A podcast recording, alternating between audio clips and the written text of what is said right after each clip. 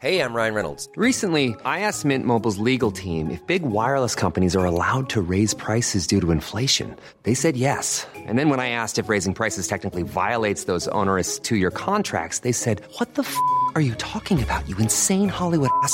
So to recap, we're cutting the price of Mint Unlimited from $30 a month to just $15 a month. Give it a try at mintmobile.com slash switch. $45 upfront for three months plus taxes and fees. Promo rate for new customers for limited time. Unlimited more than 40 gigabytes per month. Slows. Full terms at mintmobile.com. Profesor Roger Barry, Premio Nobel con el Panel Intergubernamental sobre Cambio Climático. Hola, soy Roger Barry. Estás escuchando a Coffee Break para las últimas noticias sobre ciencia y especialmente sobre climatología.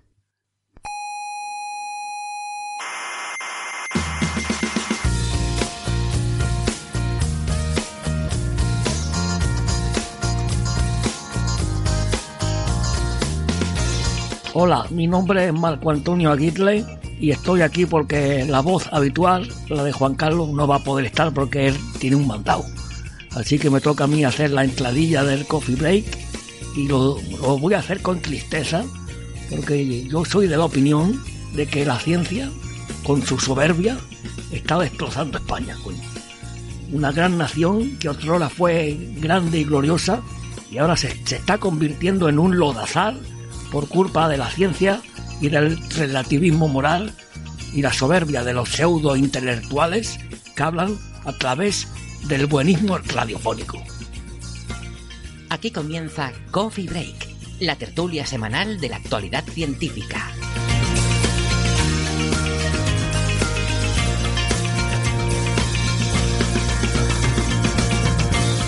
Saludos cientófilos del presente y del futuro y de todo el buenismo radiofónico. Sean bienvenidas a nuestra tertulia de cada semana sobre la actualidad en el mundo de la ciencia. Desde el Museo de la Ciencia y el Cosmos de Tenerife les habla Héctor Socas. Están ustedes en compañía de Coffee Break, Señal y Ruido.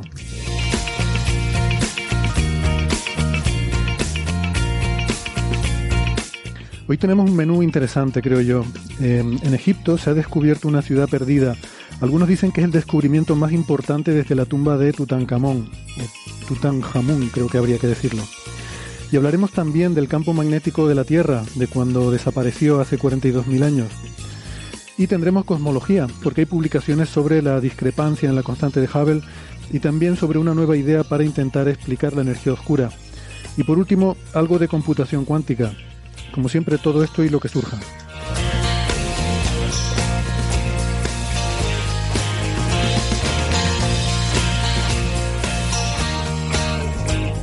Antes les robo un minutito de su tiempo para recordarles que además de la radio también estamos en muchas plataformas de internet. Por ejemplo en Evox, en Spotify, en Google Podcast, en Apple Podcast, Amazon Music, eh, TuneIn y Lecton. No dejen de suscribirse que no les cuesta nada y si no se podrían perder algún episodio. Eh, nuestra página web es señalirruido.com, todo junto y con la ñ, señalirruido.com y en esa web pueden encontrar toda la información de Coffee Break, todos los audios de los episodios anteriores y también la información para encontrarnos en redes sociales, donde estamos muy activos, en Facebook, en Twitter y en Instagram. Y les recuerdo que en Facebook está el Club de Fans. Para contactar con nosotros y dejarnos sus eh, sugerencias, comentarios, preguntas o incluso críticas, si hubiera lugar, lo ideal es que lo hagan en eh, redes sociales, eh, pero si no, también nos pueden escribir la dirección de correo oyentes arroba señalirruido.com.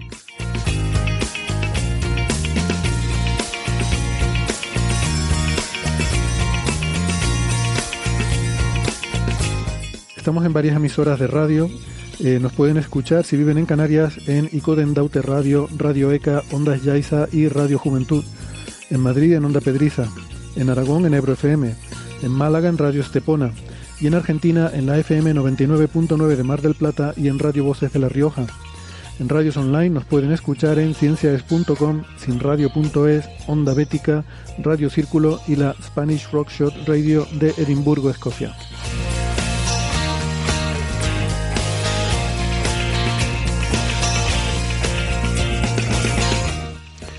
Bueno, vamos ya con las presentaciones en la tertulia de hoy. Eh, en Toledo tenemos a Sara Robisco, que es ingeniera informática. Hola Sara, ¿cómo estás? Hola, hola a todos. bienvenida al programa de hoy. Sara es arroba SaraRC83 en Twitter.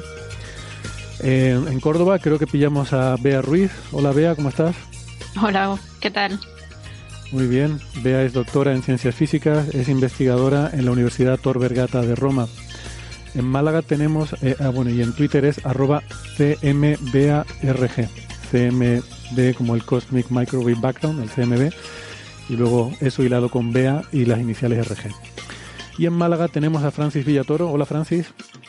Muy bien, aquí estamos en Málaga, un día lluvioso, nublado y aunque no llueve mucho, siempre es necesario que llueva de vez en cuando, así que agradecemos que caigan unas gotas. Siempre está bien que caiga algo de agua.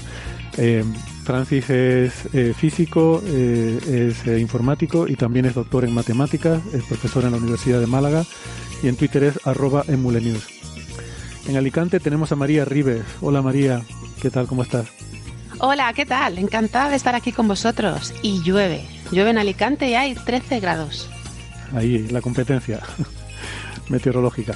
María es eh, profesora en el Centro Superior de Idiomas de la Universidad de Alicante. Es eh, arroba Neferchiti en Twitter, con CH y doble T, Neferchiti. Y en Argentina, en Buenos Aires, tenemos a Gastón Giribet. Hola Gastón. Hola, ¿cómo están? Un gusto de vuelta estar acá. Muy bien. Eh, escucharán que Gastón suena así como muy profundo hoy. Eh, eso no es por lo que podría pensar alguien de que no tenga un micrófono disponible y esté sonando en ambiente a través del ordenador, es porque está como, está como en una cueva, está probando lo de la caverna de Platón, a ver si es capaz de entender esas reminiscencias filosóficas y nos las puede explicar. Gastón es doctor en ciencias físicas y profesor en la Universidad de Buenos Aires.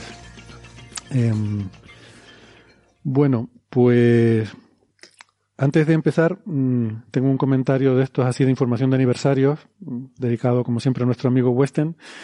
Eh, y es que pues, estos días se cumple un aniversario muy especial, que es el, nuestro, el de Coffee Break. Eh, cumple seis años de emisiones ininterrumpidas. Durante, durante seis años, pues todas las semanas ha habido siempre al menos un episodio de Coffee Break eh, lo cual pues oye, tiene su mérito. Y hombre, de seis años pues tampoco es que sea una gran cosa, eh, pero sí que empieza a ser, mm, digamos, una fracción significativa de, del tiempo de vida de las personas, ¿no? Eh, y a lo largo de seis años ya se puede empezar a apreciar variaciones temporales, se puede empezar a apreciar, digamos, evolución biológica en las personas. Así que nada, eh, ¿qué podríamos hacer para celebrar una onomástica así? Pues lo que se suele hacer es algún concurso, algún premio, no sé qué. Nada, tonterías esas no. hemos pensado que mm, lo que vamos a hacer, esto no lo saben eh, los contertulios, se lo estoy diciendo yo ahora y no hay nada que puedan hacer para evitarlo.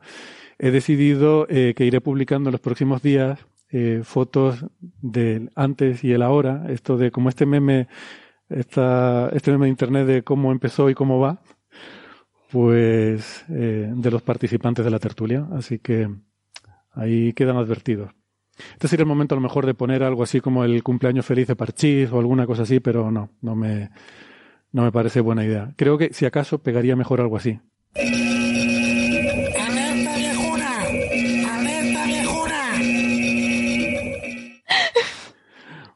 Bueno, pues eso, quedan advertidos se van a ver en fotos de hace algunos años, eh, en los próximos días en redes sociales. Y si alguien tiene algún problema, que hable con la gerencia de este programa. Em, bueno, antes de, empezar, no sé si, en fin, como esto al fin y al cabo es sobre la actualidad de la ciencia y yo, a, mí no me gusta mucho hablar de estos temas, pero como ahora lo que está en todos los medios de comunicación eh, es el tema de las vacunas, eh, con el, toda la historia de, la, de la, vacuna de Johnson Johnson y, su suspensión. No sé si rápidamente quieren hacer un comentario. A mí me, da un poco de, de pereza porque esto eh, supongo que hay se, se, habla tanto en todas partes que igual vamos a cansar un poco a la gente, ¿no? Eh, y tampoco es que sea una cosa que científicamente haya grandes novedades, pero como se ha interrumpido la vacunación y ha sido la gran noticia, pues no sé si quieren algún pequeño comentario breve. Yo creo que incidir un poco en que, es, absolutamente segura eh, la vacuna, incluso con la información que hay. Pero no sé si Francis, por ejemplo, quieres comentar algo sí. brevemente. Aquí el, punto clave que tenemos que recordar es que estamos en pandemia, y, pero la, eh, la manera de funcionar de las agencias de farmacovigilancia y de evaluación de medicamentos, lo que llaman la famosa fase 4, eh, los ensayos clínicos de fase 3 y cuando se empieza a probar en gente, los primeros años, pues se sigue vigilando el funcionamiento del fármaco. Y las reglas y las normativas de siempre son las que se están aplicando ahora. Y nadie se ha planteado, quizás se podía haber planteado hace seis meses, el modificar esas reglas para adaptarlas a la situación de pandemia. Es algo que se ha hecho en China, que se ha hecho en Rusia, pero no se ha hecho en Europa, no se ha hecho en Estados Unidos. Entonces, ¿qué provoca eso? Eso provoca que eh, estrictamente la eh, Agencia eh, Europea del Medicamento y la Agencia Americana están aplicando estrictamente la ley, con puntos, comas y, todos los detalles. Entonces, si la ley dice que en el momento en el que haya que evaluar si un síntoma secundario de un medicamento ha de ser incorporado al prospecto, a la información que viene acompañando a los documentos, automáticamente hay que parar el uso de ese medicamento. Eso es la recomendación. ¿Vale? Eso es lo que se hace con todos los medicamentos. Lo que pasa es que normalmente no se está en, en estado de pandemia y no hay esa urgencia que tenemos ahora mismo de salvar a la gente, porque eh, no vacunar significa matar a gente. Y eso no es habitual. No es habitual que no usar un medicamento signifique matar a gente. Entonces, eh, habría que haber modificado ese tipo de normativas, adaptarlas a un estado de pandemia para permitir eh, relajar un poco este tipo de cosas. Pero no se ha hecho y entonces pues nos encontramos con este tipo de cosas. Entonces, si la EMA dice, bueno, mm, eh, oficialmente tenemos que parar la puesta de vacunas, pero yo recomiendo que no se pare. Pero, la, claro, llega la agencia española y dice, pero es que nuestra norma dice que oficialmente tenemos que parar la vacuna. ¿Quién nos dice que no paremos? Y entonces al final eh, se va eh, propagando el tema y al final pues hay gente que no se vacuna. Eh, ¿Qué va a pasar con Janssen? Pues probablemente lo mismo que ha pasado con AstraZeneca. Se va a ver que sí, que hay una cierta vinculación entre estos casos de eventos trombóticos extremadamente excepcionales que ahora tienen un enorme interés biomédico porque es una nueva enfermedad. Se llama VIPIT, V-I-P-I-T. Es la trombocitopenia inmune eh, inducida por eh, protrombótica inducida por vacuna. Entonces, es una enfermedad que, bueno, se ha nacido en Europa y tenemos, los biomédicos españoles tienen un enorme interés en estudiar eso, ¿vale? Entonces, eh, para ellos es muy interesante que se documenten estos casos, que se estudien, etcétera. Que se hagan biopsias de los enfermos que tengan esto, que se, porque es una nueva enfermedad y el nacimiento de una nueva enfermedad es como el nacimiento de un nuevo objeto astrofísico. Todo el mundo está interesado en estudiarlo, ¿no? ¿Mm? Acordamos eh, los, eh, brotes rápidos de radio. Pues cuando salieron, pues podían, todo el mundo quería estudiarlo porque podían ser señal de algo extraterrestre, ¿no?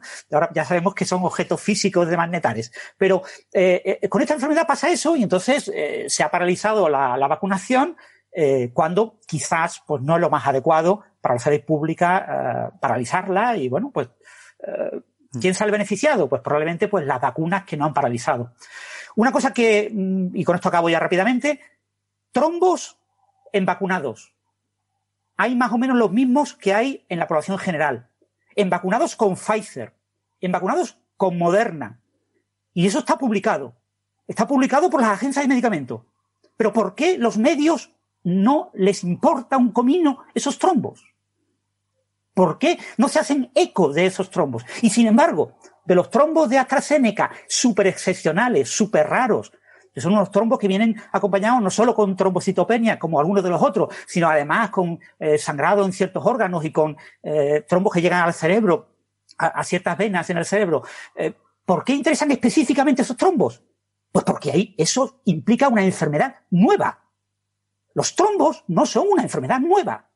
Este tipo de trombo especial inducido por vacuna sí es una enfermedad nueva. Entonces, hay un foco de la prensa hacia ese tipo de trombo que en la práctica es algo, entre comillas, entre comillas, ¿eh? irrelevante, pues estamos hablando del orden de un caso por cada millón, por cada 700.000 personas vacunadas. Son muy pocos casos, ¿eh? o sea, una, cosa súper rara.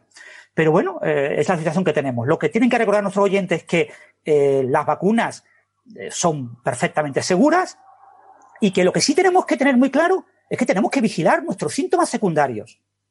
La vacuna tiene que provocar síntomas. Más o menos la mitad de las personas les provoca síntomas.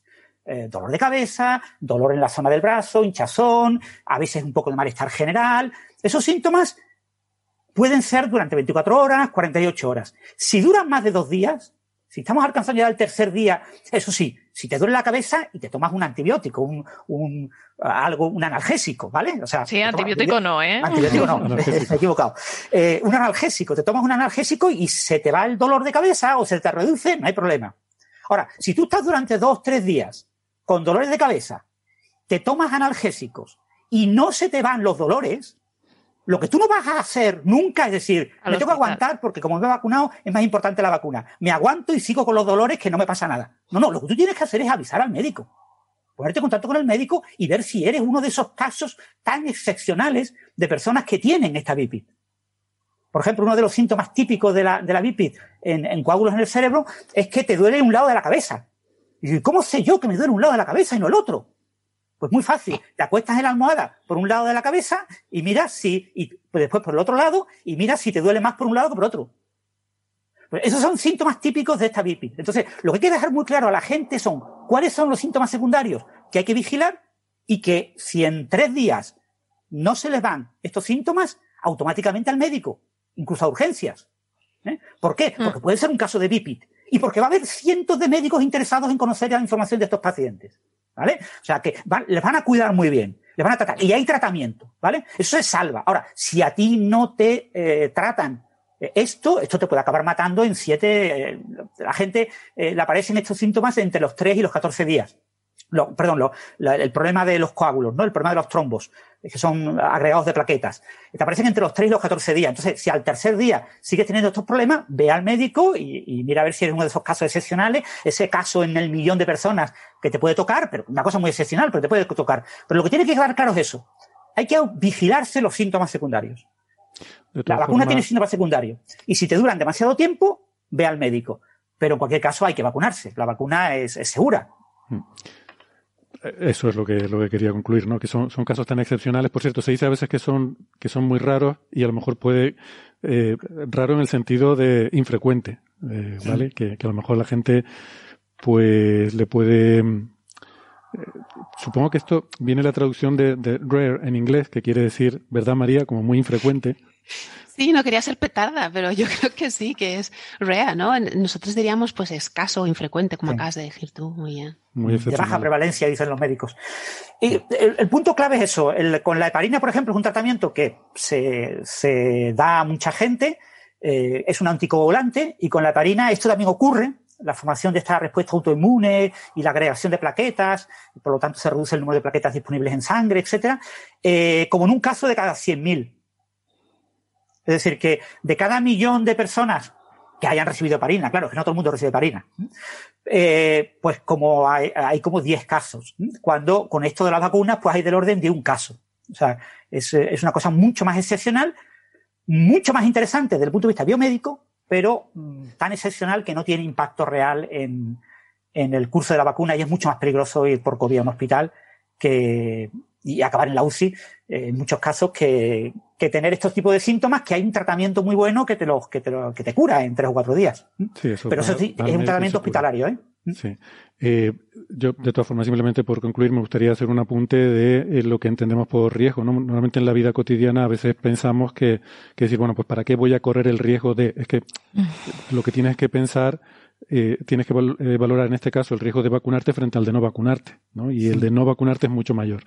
Porque, aunque, bueno, pues es una enfermedad que tenga una letalidad baja, pero aún así es muchos órdenes de magnitud mayor que la de la vacuna. O sea, que, que realmente estás corriendo un riesgo al no vacunarte, ¿no? Entonces, siempre, y esto del uno entre el millón, eh, en la vida cotidiana, eh, el cero no existe, o sea, riesgo cero no existe en nada, siempre todo tiene un riesgo. Tú puedes ir el camino que vas al ambulatorio a ponerte la vacuna, tienes un riesgo de que mueras por un accidente de tráfico o que te atropellen, ¿no?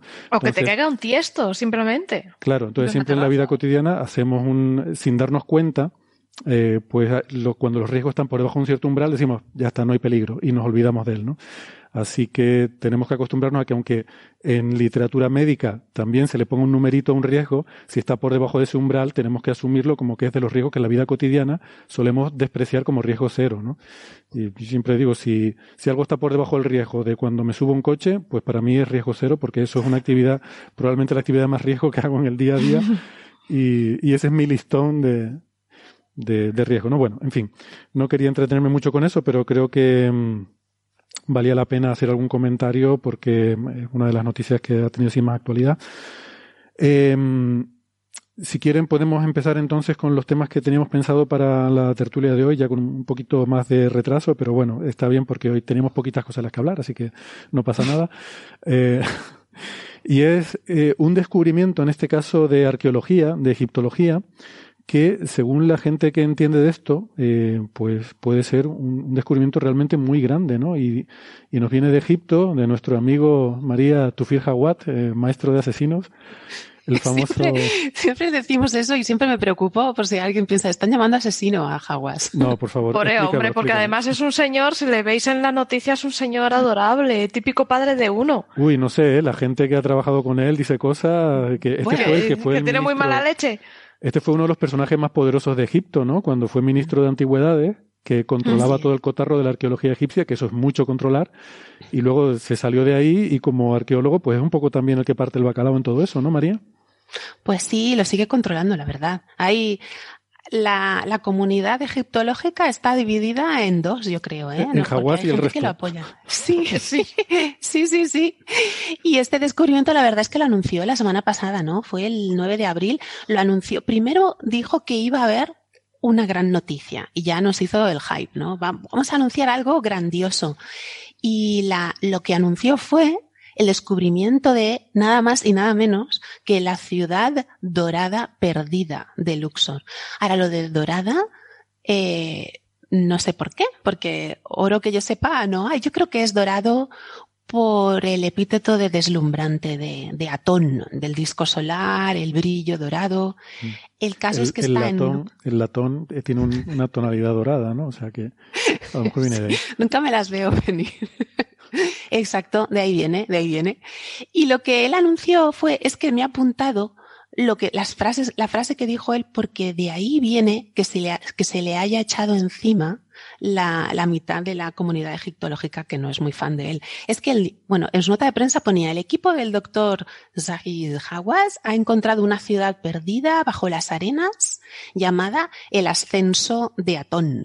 La ciudad desde hace 3.000 años, data de Amenhotep III, pero la frase que dice es, muchos equipos arqueológicos extranjeros han estado buscando esta ciudad desde hace mucho tiempo y nunca la han encontrado. Entonces, eh, tenemos, tenemos que venir nosotros, los egipcios, o sea, particularmente yo, a encontrarla. Y eso fue lo que ha hecho a, lo que decía antes, la mitad de la comunidad egiptológica echarse encima, porque pero vamos a, vamos a dar dos. Es que claro, me he equivocado, porque yo decía que recordaba al padre de uno, pero no, realmente es la madre de uno. ¿A que voy yo y lo encuentro? Pues siempre, la verdad es que ahora Egipto está haciendo un esfuerzo muy importante, ¿no? Por, por cuidar su, su arqueología, sus ancestros, su herencia, su patrimonio. O sea que con los museos, con la, el desfile, este, el desfile dorado de, de las momias. ¿eh? Muy espectacular. La verdad es que como espectadora, a mí, yo confieso, aunque sea una unpopular opinion, yo confieso que me gustó verlo, me gustó verlo.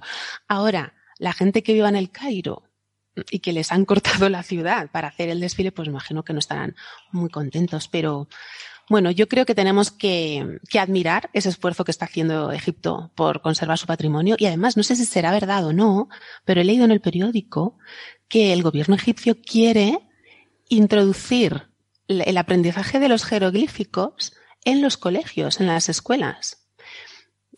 Pero es que el jeroglífico es una escritura, o sea, que va aparejada con, con la lengua que es el egipcio antiguo, o sea, que no sé yo hasta qué punto, porque tú no puedes escribir cosas, puedes ah. escribir intentando mmm, transcribir sonidos extranjeros, como cuando vas a Egipto y te escriben tu nombre. No es un alfabeto, ya lo sabéis. Pero bueno, no hemos venido a hablar de, de mi libro. Entonces, lo que decía, la frase esta que él dijo, mm, tanto tiempo que están buscando los extranjeros y no ha sido nadie capaz de encontrarlo hasta que yo me he ocupado. Bueno, vamos a dar dos versiones, como decíamos. Primero hubo unas excavaciones en los años 30, 1936, creo que fue la misión francesa, creo que se llamaba Gobillón, no me acuerdo del nombre del, arqueólogo jefe, pero ellos ya excavaron en esa parte de la ciudad. Ahí está Malcata, que es el palacio real de Akenatón, no, perdón, Amenhotep III, que es el padre de Akenatón, porque Akenatón nació como Amenhotep IV. Entonces, este palacio real ya de por sí es interesante porque está en la orilla occidental del Nilo y la parte occidental es la parte de los muertos. ¿no? la parte oriental es la de los reyes, donde están casi todos los palacios, pero en la parte occidental pues están las tumbas, están los templos. De hecho, Hawass explicó que ellos estaban buscando el templo de Tutankamón, Tutankamón, como has dicho tú antes. Lo que pasa es que cuando decimos Tutankamón parece que estamos burlándonos, pero es Tut-Amón, ¿no? La viva imagen de, de Amón. Porque Am Amenhotep es Amón está contento, o sea que en fin, Amón, me lío, me lío. Amón es el dios, el dios tradicional, el dios solar tradicional de la monarquía egipcia, hasta que llegó a Kenatón, como todos sabéis, que instaló el culto a Atón, pero eh, Atón ya existía. Atón era un dios que ya había sido adorado por su padre, por Amenhotep III y por los Tutmosis también. Lo que pasa es que Akenatón lo que hizo fue, y de ahí viene también la importancia de este descubrimiento, lo que hizo fue abandonar el culto a Amón eh, y irse, irse un, poquito al norte de esta ciudad y construir eh, Agetatón, la ciudad que llamamos hoy Amarna, donde instauró su, culto a este dios solar. Entonces, esta ciudad que ha encontrado Hawass, ahora, ahora decimos si ha encontrado o no, em, es, es, como un, un eslabón perdido, como un paso intermedio en esa transformación, en esa transición del culto a Amón a eh, abandonar la ciudad y empezar el culto a Atón. Pero lo que os decía, la misión arqueológica francesa de los años 30 ya había excavado en ese recinto, ya habían sacado a la luz murallas de, de esta, es como un barrio, ¿vale? Es como, como excavar en otro rincón de un recinto arqueológico que ya existe, donde ya hay descubrimientos. sí, porque en esa zona es donde estaban las tumbas de algunos faraones, ¿no? Y... Es que está conectado con las tumbas reales, con Deir el Medina. Hmm. Con lo cual también es muy importante porque siempre hemos pensado que Deir el Medina, donde estaban las tumbas, era como un sitio aislado y a lo mejor no estaba tan aislado, a lo mejor estaba conectado por, como si fueran barrios, porque parecen hmm. dos barrios de una gran ciudad. Y esta parte que él ha, descubierto, ha sacado a la luz, descubierto en el sentido de destapar, es una zona mm, industrial, por así decirlo, administrativa, y también hay centros de panaderías, centros con trabajadores de comida. Pero, ¿qué vas a decir, Héctor? ¿Te vas a decir algo? Porque me voy a enrollar ahora con otra cosa. ahora os, habla ahora, calla para siempre. Tenía una pregunta porque eh, he visto en algunas de las fotos que acompañan estos artículos que se ven unas murallas. Ahora que tú dijiste que la excavación anterior de los años 30, la expedición francesa, había excavado parte de las murallas, eh, me pregunto si eso es lo que aparece en esas fotos, porque se ven, no sé, no sé exactamente lo que son, pero unas ruinas perfectamente excavadas que tú dices, esto tiene que haber llevado mucho tiempo. No creo que esto lo hayan sacado la semana pasada. A lo mejor son fotos de eso otro llevan, ellos llevan meses, llevan ya más de un año, yo creo, excavando ahí. Pero lo que, no sé si las, las murallas que tú has visto son esos, esos muros mm, ondulantes. Creo que la palabra correcta es sinusoidal, pero a lo mejor me equivoco. Es, ¿Sí? Hacen como, como ondas. En las noticias pone zigzag, pero es, pero es ondulado. O sea, porque un zigzag para mí es como el backgammon, ¿no? Entonces es, son muros ondulados que se sabía que existían por el Reino Nuevo, porque Amenhotep III es del Reino Nuevo, es de la dinastía 18, la de Akenatón, Nefertiti, Hatshepsut, toda esta dinastía interesante. Es el siglo XIV antes de Cristo, ¿vale? Entonces, no se había encontrado un testimonio como este de ese tipo de muros, ese tipo de construcciones, que por lo que he leído, yo, yo no sé realmente para qué sirven, y por lo que he leído, se especula con que pudiera ser una especie de frontera en la ciudad entre la zona más VIP, por así decirlo, y la zona más de los trabajadores. Pero el caso es que en un primer momento mm, la gente se le echó encima a Hawass diciéndole es usted un impostor, impostore, usted no ha descubierto nada, eso ya estaba excavado. Pero lo que él ha sacado a la luz no había sido excavado antes, ¿vale? Está en el mismo recinto, donde está Malcata, en este mismo lugar, cerca de Medinet Habu, donde está el templo de Ramsés. Creo que es el Ramsés III. ¿eh? pero me falla el número ahora, ya sabéis que los números y yo no.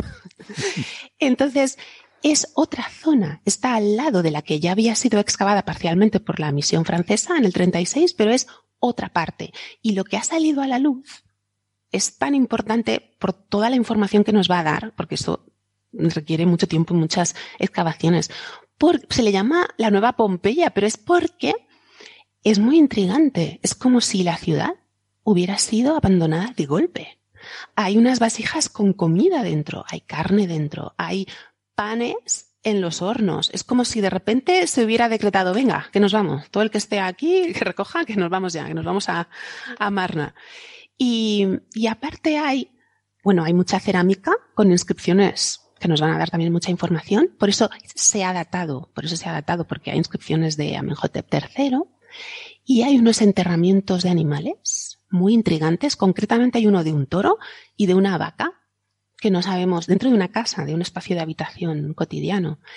Y un enterramiento humano. Hay una persona que tiene los brazos extendidos y una cuerda atada alrededor de las rodillas. Entonces, ¿qué es esto? ¿Qué está pasando? O sea, que aquí yo creo que es realmente importante por toda la información que nos va a dar de ese momento tan crítico, porque Amenhotep III estuvo unos años reinando junto a, a Kenatón.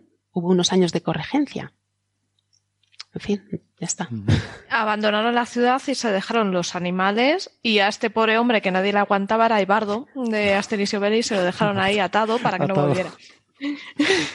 ¿Qué habría pasado ahí, eh? Una pregunta, y, cuando los franceses la habían descubierto, o habían descubierto otra, otro rincón de lo mismo, ¿la habían identificado como la ciudad sí, Sí, sí. Lo que pasa es que no se dio mucha importancia en ese momento aquel descubrimiento. Se dejó un poquito en el aire, se dejó estar y se olvidó. Porque, bueno, en los años 20, los años 30 del siglo XX, tuvieron muchísimos descubrimientos grandiosos e importantes y esto se dejó así un poco perdido.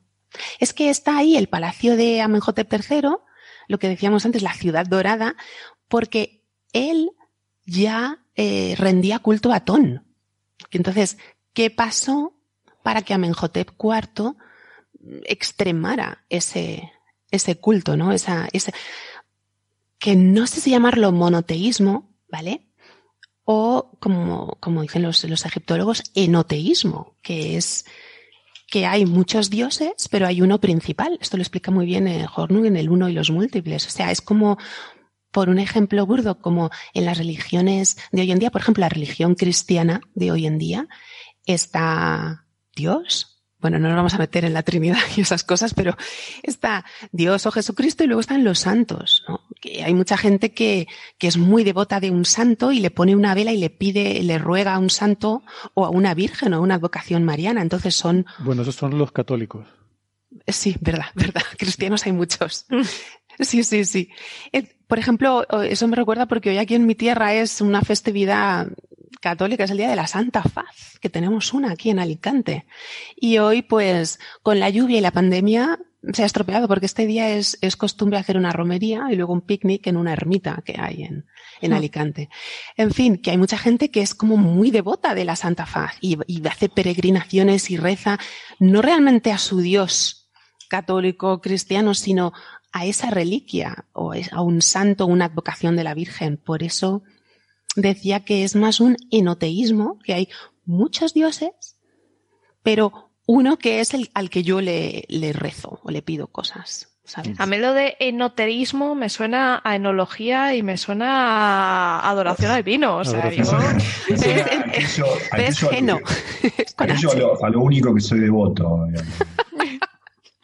este otro geno. Es eno, es geno con H, con un espíritu áspero. Es de, de uno, de único. Pero el vino más. Digo, jolín, digo, así me apunto a esa religión, sí que tiene que molar. Bueno. Así, así que bueno, estamos todos expectantes a ver cómo va a continuar esta investigación y sobre todo, como decías antes Héctor, como Jaguas controla todo, ¿cómo va a estar la cuestión de los permisos? ¿Qué misiones van a, de qué países van a tener permiso para entrar ahí, para verlo, para excavar? Ya veremos. Y esto, a mí lo que me intriga un poco es este abandono repentino de una ciudad, ¿no? Eh, este sería el, el, momento en el cual se van a Amarna? Eh, o sea... Realmente no, porque cuando se van a Amarna, o sea, Akenatón, Amenhotep IV, eh, se sabe que es en el año quinto de su reinado cuando empieza el culto a Atón, cuando empieza este noteísmo y el yo soy Agenatón, a Akenatón. Y, por ejemplo, Tutankamón, su nombre original era Tutank-Atón, ¿vale? Tutankatón, o sea, era la imagen de Atón, que después de, de la muerte de Akenatón y la desaparición de, de Nefertiti, ¿eh? si no lo digo reviento, pues eh, se volvió a instalar el culto, el culto a Amón. Por eso Tutankamón en realidad era en origen Tutankatón, todo lo contrario que Akenatón en origen era Amenhotep eh, IV, ¿no? Entonces, no es ese momento, pero ¿qué pasó? ¿Cómo se fue? ¿Por qué se fueron de repente? ¿Dónde se fueron todos? Y es como, es como un misterio, es como si de repente se, como si, yo me lo imagino, como si hubiera habido un proceso de abandono de la ciudad, de repente es la fecha límite, ¿no? Venga, quien quede hoy, que, que, nos vamos, que cierro, ¿no? El deadline. Sí, sí. Entonces, como se han descubierto también inscripciones, pues yo creo que ahí vamos a aprender muchísimo. No vamos a saber quién era Nefertiti. ¿Eh? Eso no, ya sabéis que, que Nefer... Es que después de, de Akenatón, después de Akenatón hay un faraón misterioso que es Smenkhare, Smenkhare, Smenkhare Neferneferuatón, que se especula con que fuera la propia Nefertiti, que tuvo unos años de corregencia con Akenatón antes de que subiera al trono eh, Tutankamón, que era el faraón niño. Y después, como Tutankamón murió muy joven porque tenía, ya sabéis, problemas físicos, tenía mala salud, entonces luego subió el visir Ay, que le hacía gracia a Sara el nombre de Ay. Pero es que lo mejor de todo es que es que no era hay, hay segundos, o sea, ya hubo antes un faraón Ay. Y dices, es buenísimo. Pues este Ay, Ay del Ay, también eh, se especula, hay una hipótesis muy sugerente, muy atractiva, de que pudiera ser el padre de Nefertiti, pero si os digo la verdad, esto no se puede afirmar con certeza no se puede afirmar. Lo que sí se puede afirmar con seguridad es que la esposa de Ai, que era una mujer llamada Tei, fue la nodriza de Nefertiti. Entonces, Nefertiti no sabemos quién fue, no sabemos quiénes fueron sus padres, pero lo que sí parece evidente es que se crió ahí en la corte de Amenhotep III como una de las niñas del palacio. Entonces, se espera con mucha ilusión que se encuentren documentos a este respecto, ¿no? A estos reinados tan misteriosos de Amenhotep, el final de Amenhotep III y la subida al trono de Akenatón. Bueno, pues a ver qué. Es muy importante. Yo estoy emocionada, la verdad. A ver qué hace. Por documentos, María, no, no, entiendes papiros, sino entiendes eh, escrituras en paredes o en. Papiros también, papiros, ostraca. Sí, cualquier tipo de, de inscripción. Sí, sí, texto escrito. Sí, porque al ser una ciudad administrativa, lo que se cree que se ha encontrado, tiene que haber, tiene que haber por claro, ahí. Claro, es donde está todo el recinto, toda la administración, exactamente, perdonar la redundancia, pero es que tiene que haber muchos datos, datos de entrada, de salida, documentos oficiales. Porque del el rey, la verdad es que el reino nuevo, ¿eh? el reino nuevo, que son las dinastías 18, 19 y 20, según Manetón, eh, es de la época de la que tenemos más conocimiento, aparte de que están esos reyes y reinas tan famosos, porque los, los estados que había alrededor, los poderes que había alrededor, pues en los hititas, Babilonia, en Mesopotamia, ¿vale? Incluso los micénicos, pues todos ellos también dejaron documento de su relación con Egipto, porque rivalizaban políticamente, económicamente. Entonces es el momento en el que más sabemos, pero justamente tenemos estas grandes lagunas, ¿no? como la damnatio memoria. Es muy importante. Yo estoy emocionada y quería venir a contarlo. Genial, pues, pues nada, seguiremos a ver si, porque supongo que esto va a dar más de sí y, y a ver de qué, de qué nos vamos enterando. Muy bien, muchas gracias, María. Muchas gracias por invitarme. Os dejo. Siempre. Ha sido un placer estar con vosotros. Chao. Hasta luego.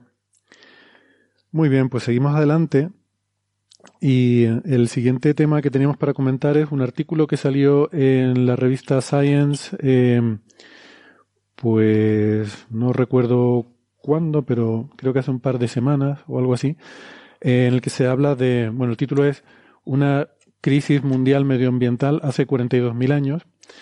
Eh, el primer autor es Alan Cooper, eh, personaje interesante que ahora Sara nos va, nos va a contar eh, algunas de sus correrías. Y es un artículo en el que se habla de un periodo interesante hace 42.000 años en los que eh, hubo una inversión de polaridad del campo magnético de la Tierra. Y ya saben que cuando esto ocurre, pues hay un periodo de tiempo de varios siglos en los cuales perdemos esa protección de la magnetosfera terrestre y eso implica que pasen una serie de cosas y hasta ahora eh, no estaba claro en este momento, en este periodo que hubiera habido grandes cambios globales, pero aquí en este artículo eh, pues sí que encuentran evidencias de cambios muy importantes. De hecho, como dice el título, una auténtica crisis eh, medioambiental, ¿no? Y Sara creo que ha estado estudiando este artículo y nos lo puede, nos lo puede contar. Digamos que este artículo, a ver, sobre lo que la inversión supuesta, bueno, sí, eh, las inversiones de los polos, o que se vienen llamando excursiones, eh, se ha investigado bastante, pero durante eh, de, las CHAMS se tienen pocos datos de cómo, sobre todo de cómo afecta al tema climático, ¿no? Porque se, se piensa por, obviamente, por parece lógico, ¿no? Pensar que un cambio en los en, la, en la situación del polo, que una inversión de dos polos, el polo norte se va para abajo, el polo sur se va para arriba, tiene que provocar algo. Entonces sí, que se. Que Gastón, eso de el, eh, arriba y abajo con el norte y el sur le ha hecho mucha gracia. Sí, sí. Bueno, perdona. bueno, pues no, Gastón, suéltalo. Está ahí en la caverna. bueno, pues la cosa es que se, se, mueven los polos y dicen, esto tiene que haber provocado algo, alguna historia. ¿Y por qué también este estudio de, mm, de, estas inversiones? Muy fácil. Porque antes de las inversiones de los polos suele haber un unas fluctuaciones del campo magnético de la Tierra y unos temas que se cree que pueda hacer que, que eh, pueda pasar un nuevo, una nueva inversión mm, pronto, bueno, pronto geológicamente, no os asustéis. Pronto para un geólogo no es mañana, puede ser ahora o dentro de miles de años. Eh, bueno, pues se piensa que el campo magnético se ha estado en los últimos años se ha estado eh, se ha debilitado un 9% en los últimos 170 años y esto da un poquito que pensar, ¿no? Que decir, ostras, quizá este debilitamiento mm, conduzca a, una nueva excursión. Eh, bueno, pues esto hace que te plantees el, bueno, ¿y qué va a pasar? Y el que va a pasar, pues se han puesto a estudiar, eh, se sabe que ya se ha estudiado los eh, núcleos de hielo de la Antártida eh, y se ha visto que no da mucha información sobre un, una, sobre la inversión de hace 42.000 años. Entonces, estos, este grupo de investigadores han dicho, bueno, tenemos en Australia un árbol muy curioso que crece durante miles de años y tenemos algunos medio fosilizados que podemos investigar y tenemos un registro fósil de hasta de que sobrepasa un poquito esa época. Dice, si los estudiamos, bueno, pues este estudio no tan alocado, porque tiene su lógica, ha demostrado que efectivamente hace 42.000 años los, eh, los círculos de, que reflejan los años del, del árbol se, se concentran, se hacen más finos. Y eso quiere decir que para ese año, eh, para ese árbol, ese año ha sido nefasto. O sea, ha tenido menos nutrientes, algo ha pasado. Eh, aparte de eso, eh, les han hecho un estudio de carbono 14 y han visto efectivamente una radiación un poquito inusual. También han visto que, como diría el meme de Mapache, en hace 42.000 años es posible que les haya pasado de todo porque investigando los núcleos de, de hielo de Antártida han visto que hay otro ion que está ahí en ese registro como muy marcado y es el berilio 10.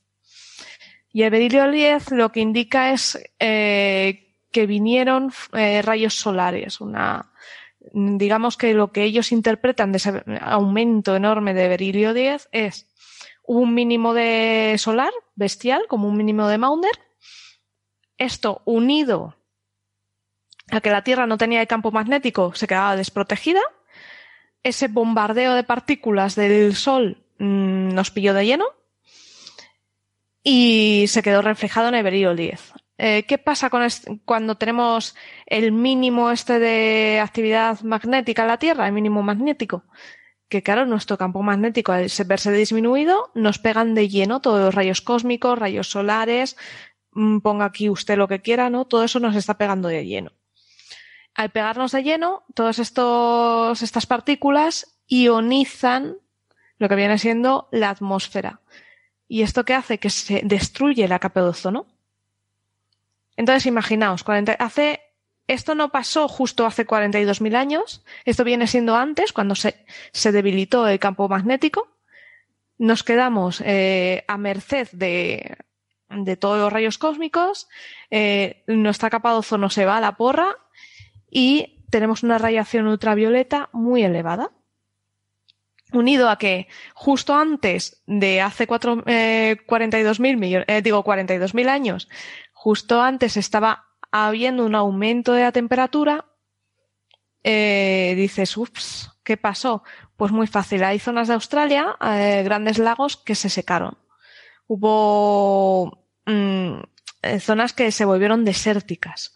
Hubo extinciones de animales, porque justo se ha visto en el registro fósil que hubo grandes extinciones. Y dice, oye, pues podría estar relacionado. Y justo en esos 42.000 años ocurre el efecto contrario. Hay un punto de inflexión y empieza, claro, em, empieza un enfriamiento de la Tierra. Este enfriamiento duraría bastante, o sea, esto no fue rápido, mmm, tuvo una duración más larga, ¿vale? Y fueron dos cambios climáticos bastante acusados y bastante extraños, ¿no? por así decirlo.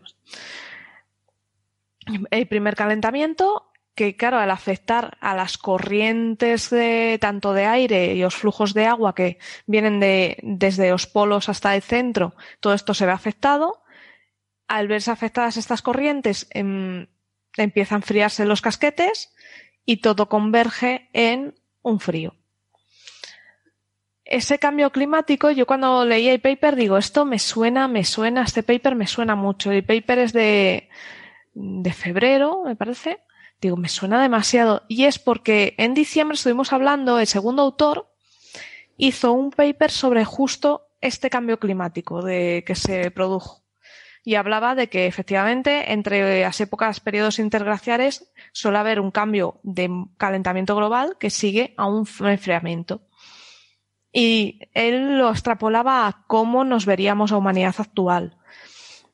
Bueno, pues en este caso, él lo que te está exponiendo, este equipo lo que te está exponiendo es lo que pasó, cómo lo han correlacionado, lo han asociado a otras cosas que han visto que pasaron en ese momento, como son las extinciones, y luego mmm, ya han han elucubrado, porque esto ya me parece un poquito más eh, cogido con pinzas, con el tema de que esté relacionado con la aparición justo hace, en esa época, de las pinturas rupestres.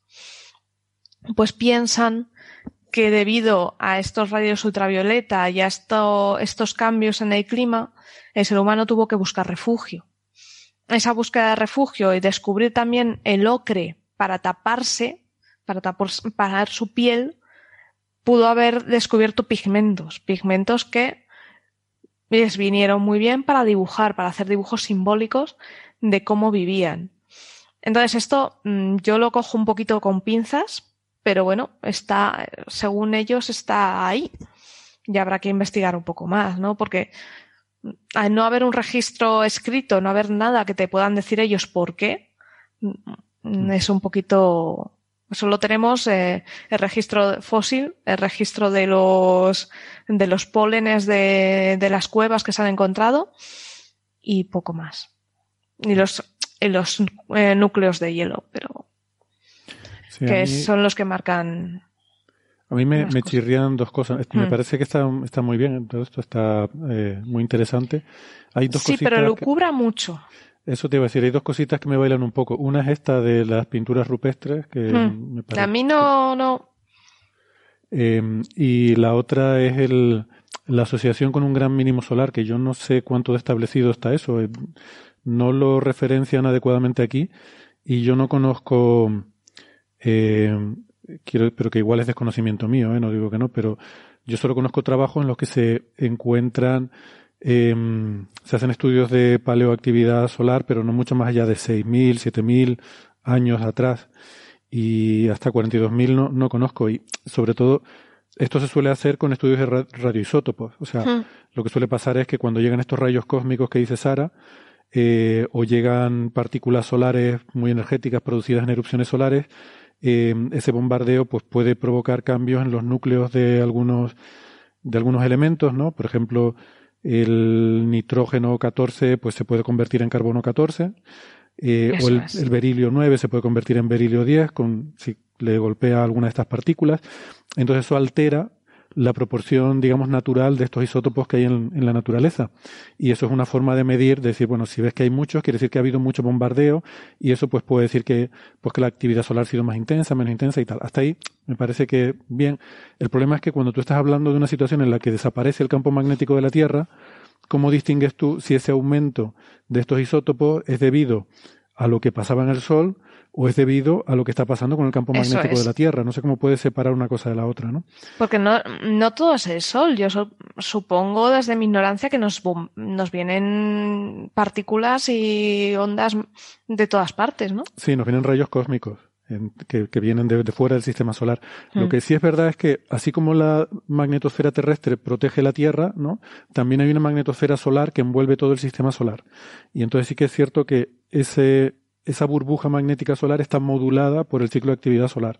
Y si tienes un periodo de gran mínimo solar, eh, pues puedes tener mucho tiempo en el cual eh, hay un flujo mayor de lo habitual de rayos cósmicos. Pero bueno, a la hora de mirar lo que encuentras en la Tierra, mm, tienes la suma de las dos cosas. Tienes el escudo terrestre y el escudo solar. Entonces, no sé muy bien cómo puedes separar una cosa de otra.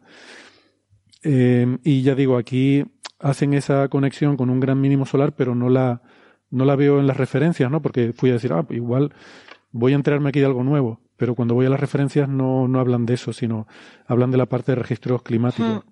O sea, que no lo tienen, dicen que coincidió con un periodo de gran mínimo solar, pero no lo, no lo referencian y no lo justifican. Hmm. Entonces es un poco decepcionante. Y no sé, el, dicen también que hubo por esa época un, un florecimiento de pinturas rupestres, que se han encontrado muchas, pero me cuesta imaginarme, a ver, es que estas cosas, mm, a lo mejor la gente puede pensar que cuando hablamos de este cambio en la polaridad del campo magnético y que se han extinguido especies y tal, pues que fue una cosa apocalíptica y que de repente... No, no, no, no, esto fue muy lento, esto duró... Una cosa muy lenta, sobre mil años, ¿no? Eso es. Y las extinciones ocurren porque hay cambios climáticos y cuando hay un cambio climático, pues las condiciones cambian en los diferentes eh, sitios donde viven las especies y una especie que vivía en un sitio con unas condiciones, le cambias esas condiciones y, bueno, no es que se mueran todos de repente, pero poco a poco entran en declive. Poquito a poco van. Y se acaba extinguiendo, claro. Entonces, tú como, no sé, eh, cazador, recolector prehistórico, si de repente la capa de ozono se debilita y hay más radiación ultravioleta, no creo que tú notes nada que te impulse a meterte en una cueva a pintar. O sea, simplemente morirás antes mm, de cáncer de lo que hubieran, pero de todas formas seguramente esa gente tampoco llegaban a vivir tanto como para que fuera un efecto importante el, el cáncer de piel, ¿no? El melanoma en cuanto a tu tiempo de vida. Seguramente morían antes de otras cosas. Total, que no sé, no, no acabo de ver un mecanismo claro por el cual se produzca esa conexión. No, además, eh, cuando estuve visitando las cuevas de Altamira en, yo diré, eh, hace un par de veranos, allá en Cantabria, eh, resulta que nos contaban que sí que estos abrigos, estas cuevas, se empezaron a usar debido a que empezó a hacer mucho más frío. Y de hecho se ve en el registro de las pinturas, tú ves lo que, lo que pintan y eh, se ve cuando hizo más frío, sobre todo en, las cuevas de Monte Castillo se ve muy claro, porque se ven distintas especies, eh, unas de frío, luego posteriormente otras de calor, o sea, ves que hubo frío. claro, eso es. te, te va diciendo un poco el clima. O sea, ellos te están contando sin darse cuenta el clima que hacía. Porque hay una de las cuevas, eh, me parece que es la cueva de las monedas, en la que ves un, renos. Eso sí me cuadra más el hecho de que sea la relación con la climatología, ¿no? El hecho de que si cambian las condiciones climáticas tienes más motivación para buscar refugio, porque tú a lo mejor mm, cuando ocupaste ese territorio las condiciones eran diferentes y al cambiar pues tienes que buscar un refugio que antes no necesitabas a lo mejor, ¿no? Supongo. Hmm. igual por ahí sí podría Que, que también nosotros nos equivocamos al hablar de las cuevas con pinturas rupestres es que no se metían donde pintaban, no era donde vivían. Eso hay que dejarlo claro. Eh, ellos vivían justo en la entrada de la cueva, donde llegaba la luz del sol, ahí tenían su hoguerita, ahí eh, hacían pequeños parapetos para que no entrara el aire, y, pero estaban siempre en la zona que estaba donde llegaba la luz, eh, y la zona más abierta. Ahí es donde habitaban. La zona profunda de la cueva, que es donde aparecen las pinturas, ahí entraba Mm, la persona que pintaba y nadie más. Es una zona más, eh, la pintura en rupestre es algo más íntimo, algo que hace la persona o, las personas a lo largo de los años y es una persona se acerca con su, porque ahí ya necesitas tu, tu luz, o sea, se, con grasa de animal se montaban sus antorchas y se montaban su antorcha que nos emitía humo para poder entrar y estar allí pintando durante horas. O sea, eso no vivían ni pintaban. No, no, no. Había una persona que era la única que entraba ahí. Curioso. Bueno, pues eh, nada, llegados a este punto vamos a hacer una pausita y vamos a aprovechar para despedirnos de los amigos que nos están escuchando por la radio, invitándoles a que si tienen interés que pueden seguir el resto de la conversación en la, la versión extendida en Internet, en el podcast eh, donde vamos a hablar de otros temas, ahora vamos a hablar de cosas de astrofísica y de cosmología. Eh, si no, si tienen cosas mejores que hacer, pues nos despedimos hasta la semana que viene. Si nos están escuchando en internet, no toquen nada que ya volvemos. Hasta ahora. Chao. Chao, chao.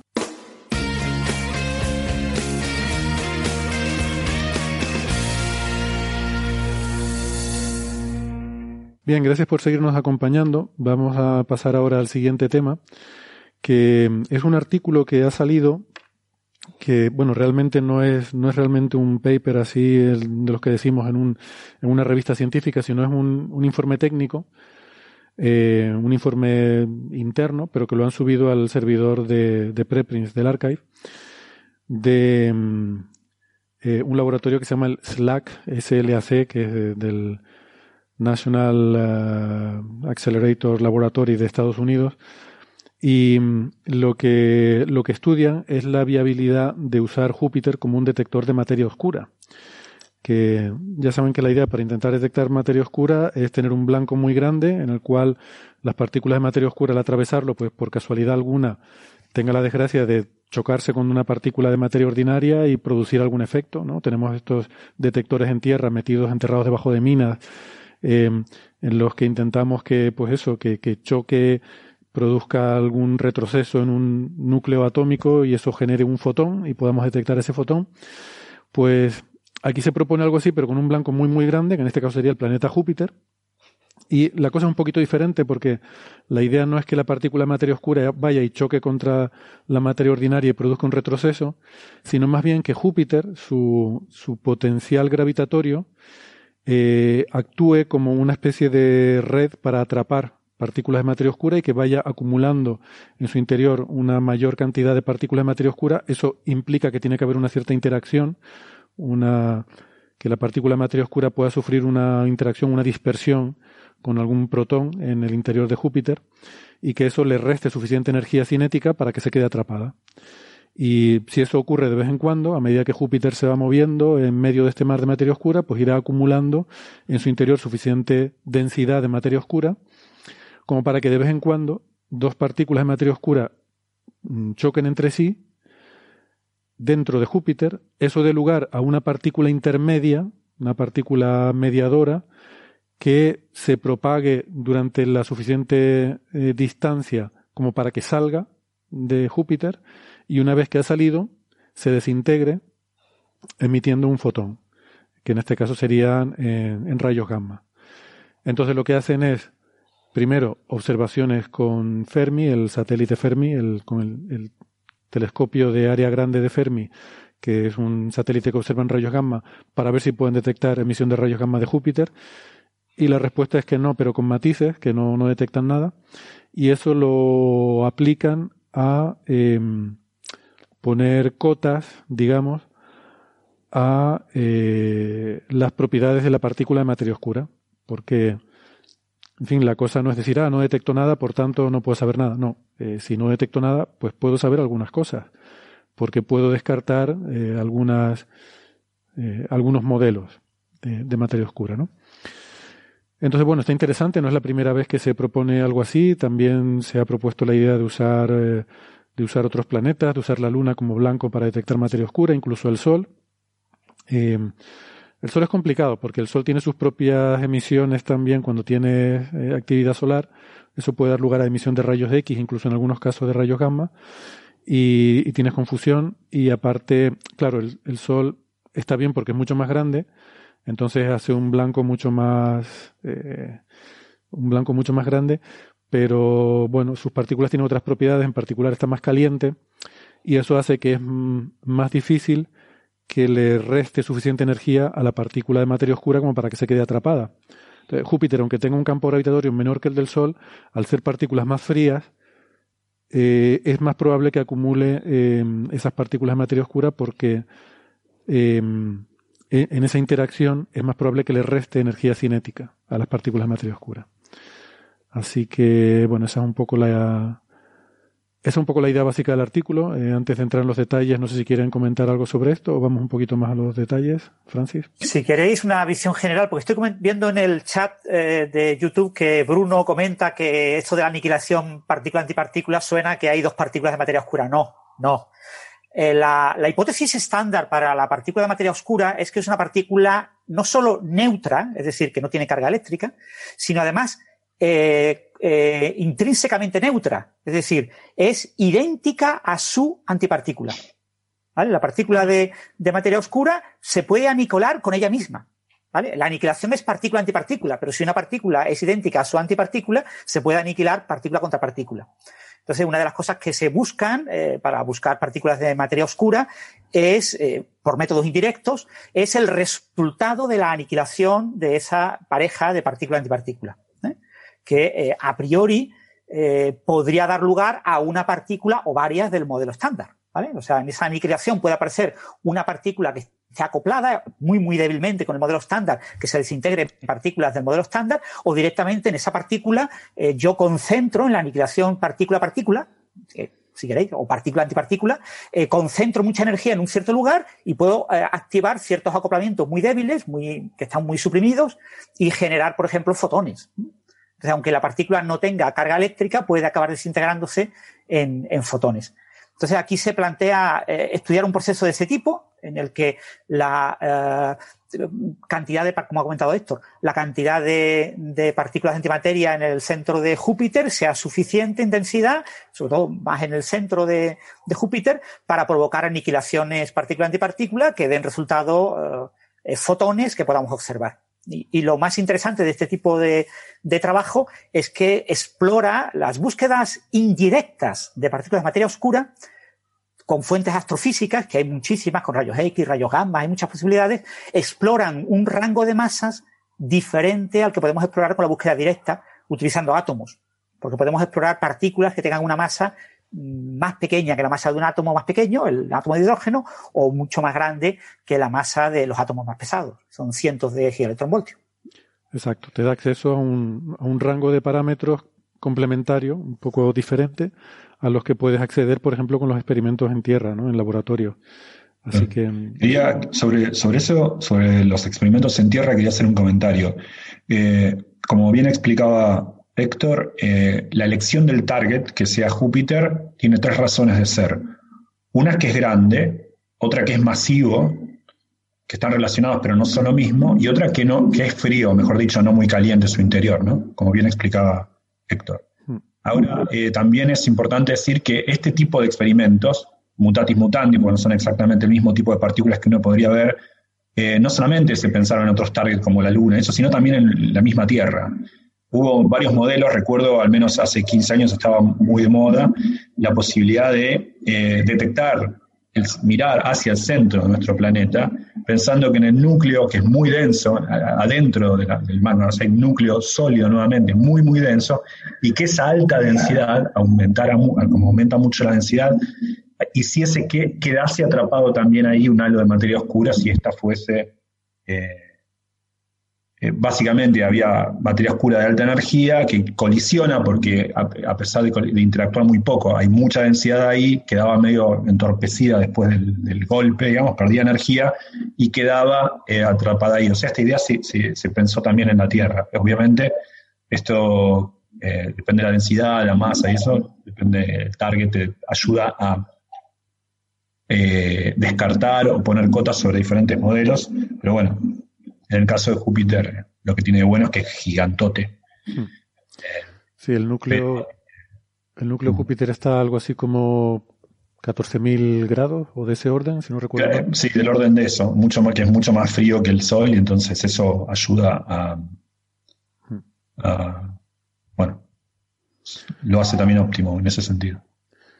Sí, el, del tema observacional, mm, yo la verdad es que no sé mucho de observaciones de rayos gamma, ni, bueno, ni de casi nada, eh, de nada, pero el, el, tema es complicado. O sea, eh, no es tan fácil como formar imagen con un telescopio porque no hay, no hay lentes ni hay espejos adecuados para enfocar rayos gamma, ¿no? Entonces, es, eh, el sistema es bastante, bastante complicado. Pensemos que los telescopios que hay en Tierra, como los de Magic, que hemos hablado alguna vez, lo que hacen es que no detectan directamente el rayo gamma, sino que la atmósfera de la Tierra nos hace como una especie de, detector intermedio que los convierte en radiación ultravioleta y es la luz ultravioleta la que se detecta en los telescopios al final. Aquí, en estos satélites, se trata de detectar directamente los rayos gamma y eso es complicado porque no los puedes enfocar. Entonces, hay una parte del artículo en el que se describe la observación y que a mí me, resultó muy árida y difícil de, entender, pero vamos, básicamente han tenido que juntar los 12 años que lleva Fermi eh, eh, funcionando, em, han cogido y han, digamos, sumado esos 12 años, los momentos en los que estaba Júpiter en el, en el campo de visión, eh, y tú tienes que considerar un campo de visión de básicamente 30 grados, porque eh, en, cualquier parte de, esos 30 grados que tuviera Júpiter es posible que un rayo gamma que hubiera emitido te hubiera acabado entrando en tu detector, ¿no? Entonces tienes ahí el, una incertidumbre muy grande en la, en la posición espacial, ¿no? Pero bueno, lo que hacen es comparar mapas mm, cuando Júpiter está en el campo de visión y cuando no está, eh, para ver si hay un exceso mm, de uno respecto a otro. O sea que, el, el tema es muy complicado. Y aquí presentan imágenes, ¿no? Con mapas de de cuando está y cuando no está. Eh, y cuando no está, no es que sea una imagen negra, no, es que hay un montón de señal por ahí difusa y de patrones eh, que, como digo, deben ser artefactos instrumentales y, de, y del fondo también, porque hay un fondo astrofísico, ¿no? De, de objetos que, que, hay por ahí que emiten rayos gamma y te llegan de vez en cuando. Y esto no es como la luz que te está llegando continuamente, que eh, una estrella te llegan continuamente a tu píxel, no sé, billones de fotones por segundo, aquí, pues no sé, en la gráfica esta veo que las cuentas, no sé si una cuenta es un fotón, pero suponiendo que sea de ese orden, pues tienes del orden de 200 cuentas por píxel en 12 años de observación. O sea que esto es como que de vez en cuando en algún, en, algún sitio de tu imagen cae un fotón en un momento dado, un fotón de un rayo gamma, y luego un rato más tarde en otra parte de tu imagen cae otro fotón, y, y así estamos, ¿no? Y así es como vas construyendo la imagen. Entonces, bueno. Solamente quería, quería aclarar algo porque a veces cuando uno dice algo es muy masivo, muy frío, qué sé yo, eh, cuando decimos que Júpiter es frío y eso lo hace un mejor target que el Sol, estamos hablando igual, como decía Héctor, de decenas de miles de grados. Lo que pasa es que si lo comparamos con la temperatura adentro del Sol, son decenas de millones de grados, ¿no? Entonces son mil veces más. El Sol no es muy caliente en su superficie, es apenas, ves, apenas 10 veces más caliente que un cigarrillo, de hecho, son 5.000 grados. Un cigarrillo tiene como 400 en la punta. Pero adentro son como 15 millones de grados. ¿no? Júpiter es caliente, pero mil veces menos caliente. Sí, exacto. De hecho, una enana marrón, por ejemplo, hubiera sido también. Lo que pasa es que no tenemos ninguna cerca. Bueno, aquí lo comentan, ¿no? Lo ideal serían enanas marrones eh, eh, porque son más masivas y y también, bueno, son más calientes en el centro que Júpiter, pero no tanto como una estrella, ¿no? pero es lo que dices tú, no tenemos ninguna cerca. Aquí al final comparan las cotas que se sacan de, de este tipo de resultados con las que sacarías con el Sol o con enanas marrones, que las tienes básicamente mirando al centro galáctico, eh, que es donde tienes una mayor densidad de, bueno, de todo, y en particular de enanas marrones también. De hecho, hay una figura en la que te ponen el Sol, eh, Júpiter, enanas marrones y la atención directa. Las comparan. Es la, figura 5, sí, porque ahí te pone el espacio de parámetros y qué es lo que cubre cada una de estas de estos rangos, ¿no? Em, hay una cosa curiosa sobre las enanas marrones y es que eh, las, las que van siendo muy viejas tienen tamaños que no son mucho mayores que el de Júpiter. Sin embargo, sí son, mucho, sí son mucho más masivas. Lo que pasa es que se van contrayendo por su propia gravedad eh, y, bueno, como los, planetas gigantes son básicamente gas, pues el tamaño no, no escala proporcionalmente con su masa. Eh, por ejemplo, Saturno y Júpiter no son tan diferentes en radio, no recuerdo ahora, pero creo que puede haber un 10% de diferencia en radio, cuando en masa eh, es mucho mayor, no, no, sé exactamente, pero es un factor, un factor bastante más grande, bastante más masivo Júpiter que, que Saturno. Eh, y bueno, y es por eso, porque al ser más masivo también tira más del gas, lo comprime más y acaba no siendo tan grande, ¿no? Eh, entonces, bueno, lo que decía sobre las detecciones de rayos gamma es que mm, dicen que, que, no detectan, pero, pero hay un rango en el que sí que encuentran señal en unas decenas de megaelectronvoltios, pero dicen que no se lo creen mucho porque ahí no el instrumento es el eh, digamos el, el, extremo inferior de sensibilidad y el instrumento ahí pues no, no tiene mucha fiabilidad. Entonces dicen que eh, lo digo porque es interesante porque dicen que es una detección a 5 sigmas eh, muchas veces estamos hablando de esto de las sigmas y tal, eh, y uno puede pensar, bueno, pero si es a 5 sigmas, quiere decir que es súper fiable, ¿no? ¿Cómo dicen que no se lo creen? Bueno, es porque cuando hablamos de sigma estamos hablando de los errores aleatorios, eh, errores de medida mm, debidos a la estadística.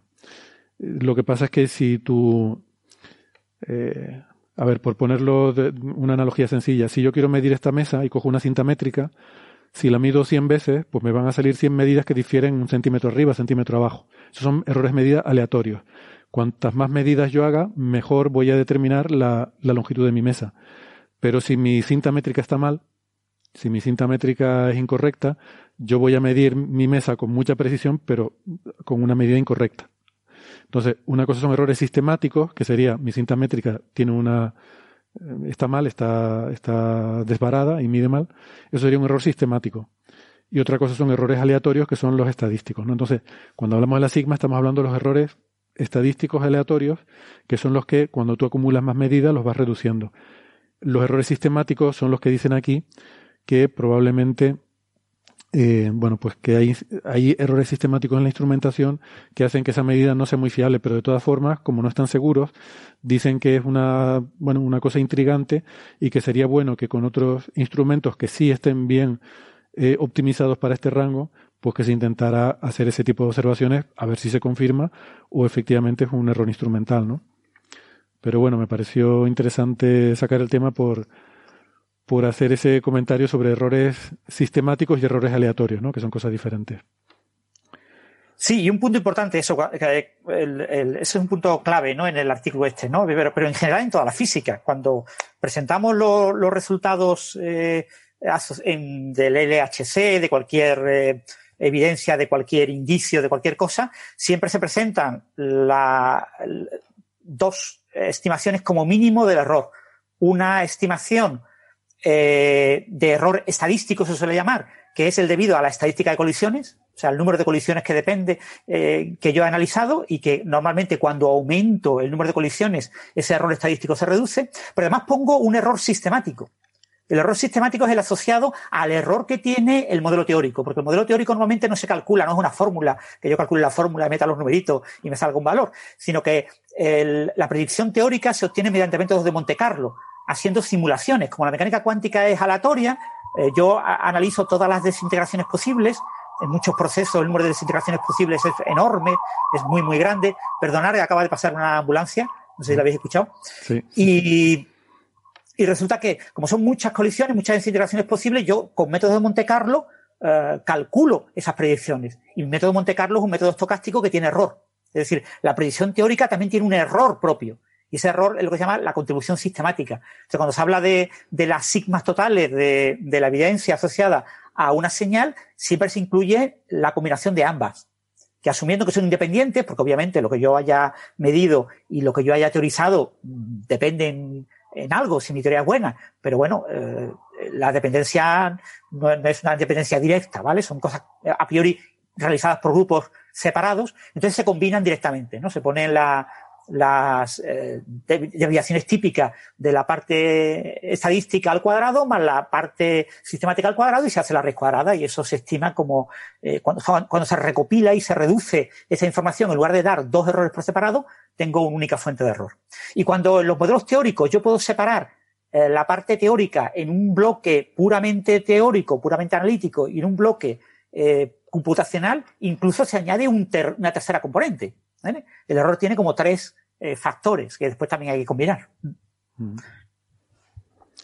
Bueno, por acabar con este artículo entonces, eh, yo me quedé con dos eh, detalles que me parecieron interesantes y uno es que con la estimación que ellos hacen, llegan a la conclusión de que el, hay una masa límite de la, de la partícula de materia oscura que, es la, masa límite que tiene que tener para que haya una posibilidad de que pueda quedar atrapada, de que no se evapore. Esa masa límite de evaporación está en torno a los 20 megaelectronvoltios. ¿Vale? Quiere decir que si fuera más ligero que eso, no se podría detectar con este sistema porque no, no podrías eh, atraparla, retenerla, se, se, evaporaría, ¿no? Digamos. Entonces, simplemente Júpiter pasa por medio de la materia oscura sin enterarse. O sea que si, si con este sistema detectáramos materia oscura, pues inmediatamente sabríamos que la masa de la partícula debe ser mayor que esos 20, 20 megaelectronvoltios. es, una cota ahí bastante robusta. Eh, y también que el pico de emisión de, la, de esos rayos gamma que detectáramos estarían relacionados directamente con la masa de la partícula de materia oscura y es prácticamente independiente de la masa de la partícula mediadora. O sea que nos da igual cuál sea esa partícula intermedia eh, en la que decaiga antes de convertirse en un, eh, antes de caer a, rayos gamma, eh, pues que nos da un poco igual los detalles de eso, ¿no? Y simplemente si pudiéramos hacer esa detección, tendríamos una idea muy buena de cuál es la masa de la partícula de materia oscura. O sea que, que bueno, que son, que son cosas que si algún día se detecta, pues mira, nos daría un montón de información. Sí, básicamente la, partícula de materia oscura tendría una masa picada en la suma de los rayos gamma que observamos. Si observamos un, pico de energía en 15 megaelectronvoltios, la partícula tendría 30 megaelectronvoltios básicamente de masa. Muy bien, pues, pues nada, si, si no quieren comentar algo más sobre esto, podemos pasar al siguiente tema. Y, y podemos entrar ahora en el bloque de, de, la cosmología, porque bueno, hay un par de, de trabajos interesantes para comentar. Eh, uno de ellos eh, tiene que ver con el, eh, la, famosa eh, tensión o discrepancia ya a estas alturas en la constante de Hubble que se obtiene cuando mides el ritmo de expansión del universo. Si lo mides usando medidas locales te sale del orden de 68 kilómetros por segundo por, por megaparsec. Eh, si por el contrario lo haces con medidas de más cosmológicas, más de, como del fondo de microondas, por ejemplo, tiendes a sacar valores más altos, de en torno a 70 y 73, 74 por ahí. Y aunque parezca que no es mucha diferencia, como hemos dicho varias veces, las barras de error son suficientemente pequeñas como para que esas dos medidas sean claramente diferentes, son discrepantes. O sea que hay algo que, no va bien. Y es interesante porque la medida local es más observacional, eh, tiene muchos posibles sitios donde te puedes equivocar porque está basada en observaciones y una serie de hipótesis sobre la física de las supernovas y de otras cosas, mientras que la otra medida es muy pura, es muy directa, eh, pero depende del modelo cosmológico, depende de que tengamos, de que usemos la cosmología estándar, el modelo lambda CDM. Así que una posibilidad es que esa discrepancia sea debida a que haya, bueno, puede ser que no entendamos la física de las supernovas, que no estén bien las observaciones, que haya algún error sistemático en el cálculo, o por otra parte, puede ser que haya algo en el modelo cosmológico que no sea correcto. Entonces, física nueva. ¿No? Como decimos siempre, pues que siempre nos gusta cuando algo puede tener física nueva, nos ponemos entusiasmados. Salvo Gastón, que no le gusta, no le gusta que haya, que algo esté mal en el modelo eh, de consenso. Em, esto creo que ya llegamos a comentar en algún momento que los FRBs podrían ser una buena herramienta para resolver este dilema. Y vea, ahora ha salido un artículo en el Monthly Notices en los que presentan eh, un cálculo utilizando FRBs, los, estallidos rápidos de radio, eh, pues sobre esto que, no resuelve nada de momento, pero bueno, eh, digamos que presenta una técnica que promete que en un futuro, con muchas más observaciones, pueda resolver el problema, ¿no? Así es. realmente lo que hacen estos autores es abrir un poco el camino este que ya se que ya se apuntó, ¿no? De, y además que lo comentamos en Coffee Break en algún capítulo, en algún episodio. confieso que eh, lo, estuve intentando encontrar para decir cuál era, pero no, no conseguí averiguar en qué episodio hablamos de eso, así que... Pues yo no lo he mirado ni siquiera, pero sé que, que, lo estuvimos, y creo que fue en uno que participé yo, o lo escuché con mucho. Ah, bueno, pues mira, con esa pista igual me va a servir para, para encontrar... Por cierto, aprovecho para mencionar que en la web tenemos un documentito que se puede encontrar donde dice información de episodios, donde está recopilado todo... Eh, eh, la descripción ¿no? que ponemos en cada episodio con los temas que se tratan, ¿no? Porque a veces eh, alguien nos pregunta ¿en qué episodio hablaron de tal tema? Pues bueno, ahí se puede encontrar fácilmente esa información. Perdona, Bea. No, nada, ya ves. pues nada. Eh, coffee break. pues estos autores lo que han hecho es. Eh, han cogido solamente nueve FRBs. De ahí es que, el, el, resultado que obtienen, pues evidentemente es todavía muy, muy precario, ¿no? Pero eh, ya han aplicado una metodología y lo que están haciendo, eh, la clave de, este estudio para obtener el parámetro de Hubble es eh, obtener la medida de dispersión. O sea, la medida de dispersión eh, es algo que, tienen los FRB y tienen los pulsares. ¿De acuerdo? Y es técnicamente la, la cantidad de la densidad de electrones térmicos que te encuentras a lo largo de la línea de visión, ¿no? Estos electrones térmicos, una vez que se emite el pulso de radio, pues lo que se produce es una dispersión, ¿no? Y entonces eso produce un, un retardo de la, de la señal, ¿no? Unas frecuencias llegan antes, antes que otras, ¿no? Y eso, pues nos puede dar información, o sea, ese, esa, ese retardo es directamente proporcional a la medida de dispersión. Esa medida de dispersión eh, depende de la cantidad de materia que hay y por tanto se puede relacionar también con, eh, con el parámetro de Hubble. Una, una cosa, eh, una analogía muy buena creo para entender esto de la relación de dispersión es que, eh, bueno, esto es lo mismo que cuando la luz atraviesa un medio y diferentes longitudes de onda sufren un, un diferente retardo al atravesar un medio, ¿no? Pues esto es lo mismo, ¿no? El medio intergaláctico también es un medio y eh, entonces, esos electrones que decía Bea, por los que se propagan eh, las ondas de radio, actúan como un medio y hace que diferentes longitudes de onda pues sufran diferentes retardos, ¿no? Se hmm. podría ver así también, ¿no? Sí, sí, exactamente, eh, equivalente, sí.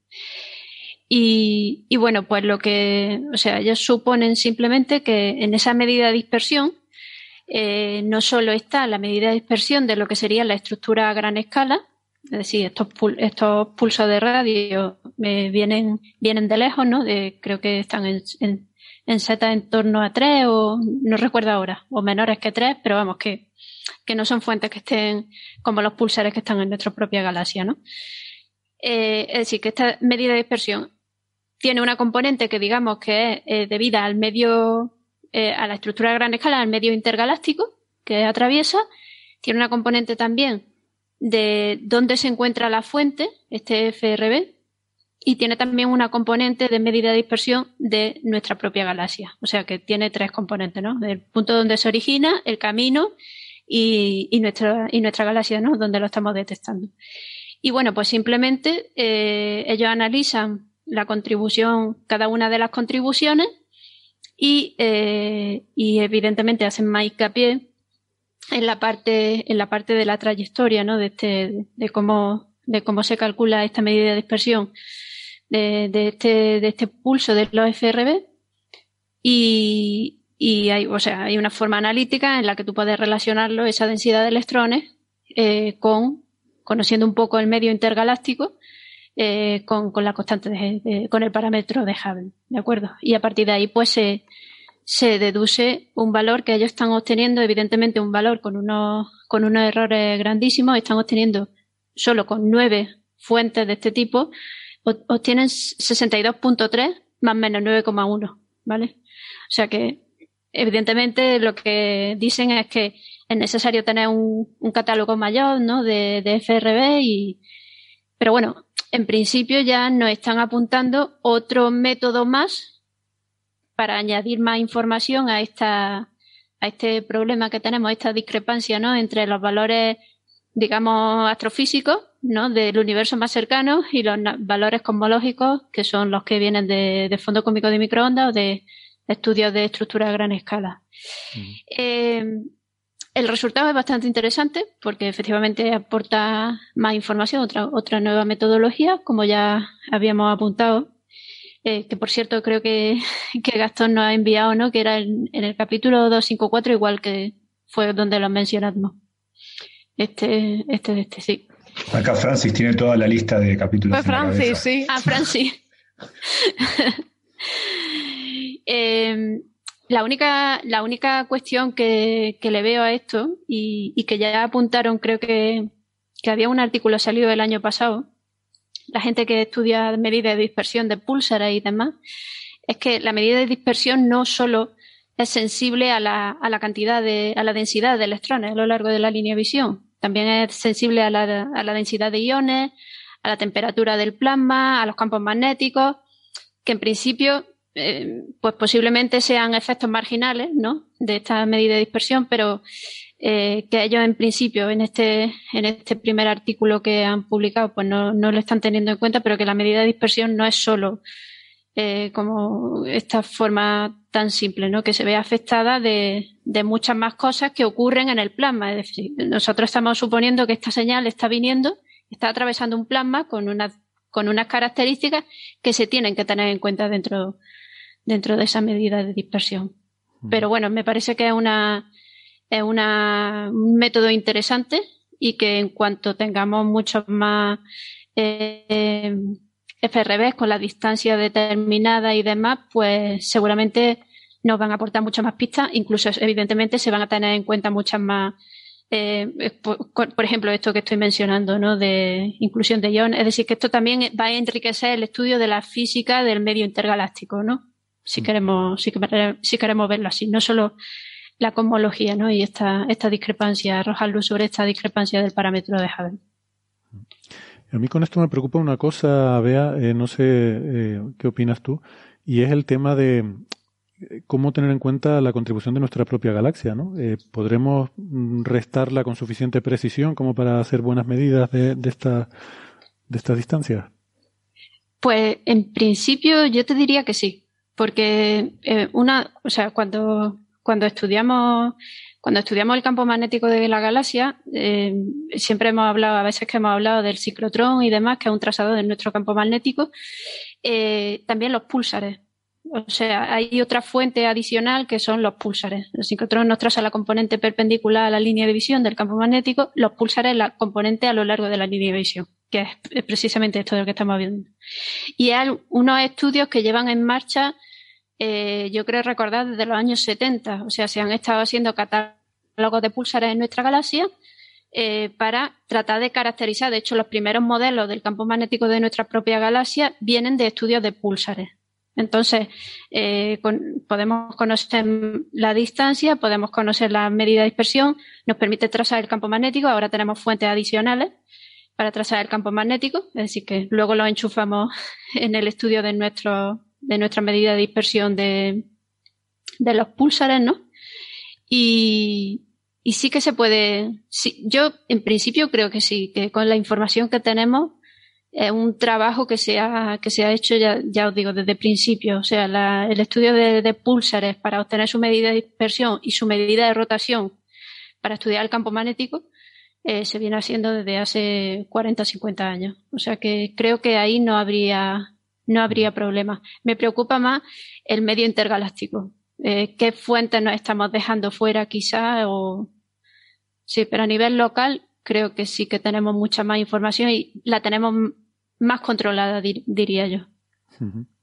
Porque esos eh, pulsares que podemos medir en nuestra propia galaxia, supongo que te refieres a que tenemos la distancia, la podemos conocer, por ejemplo, de Gaia, y como conocemos bien la relación de dispersión, porque la, medimos, de ahí podemos sacar las propiedades del medio, ¿no?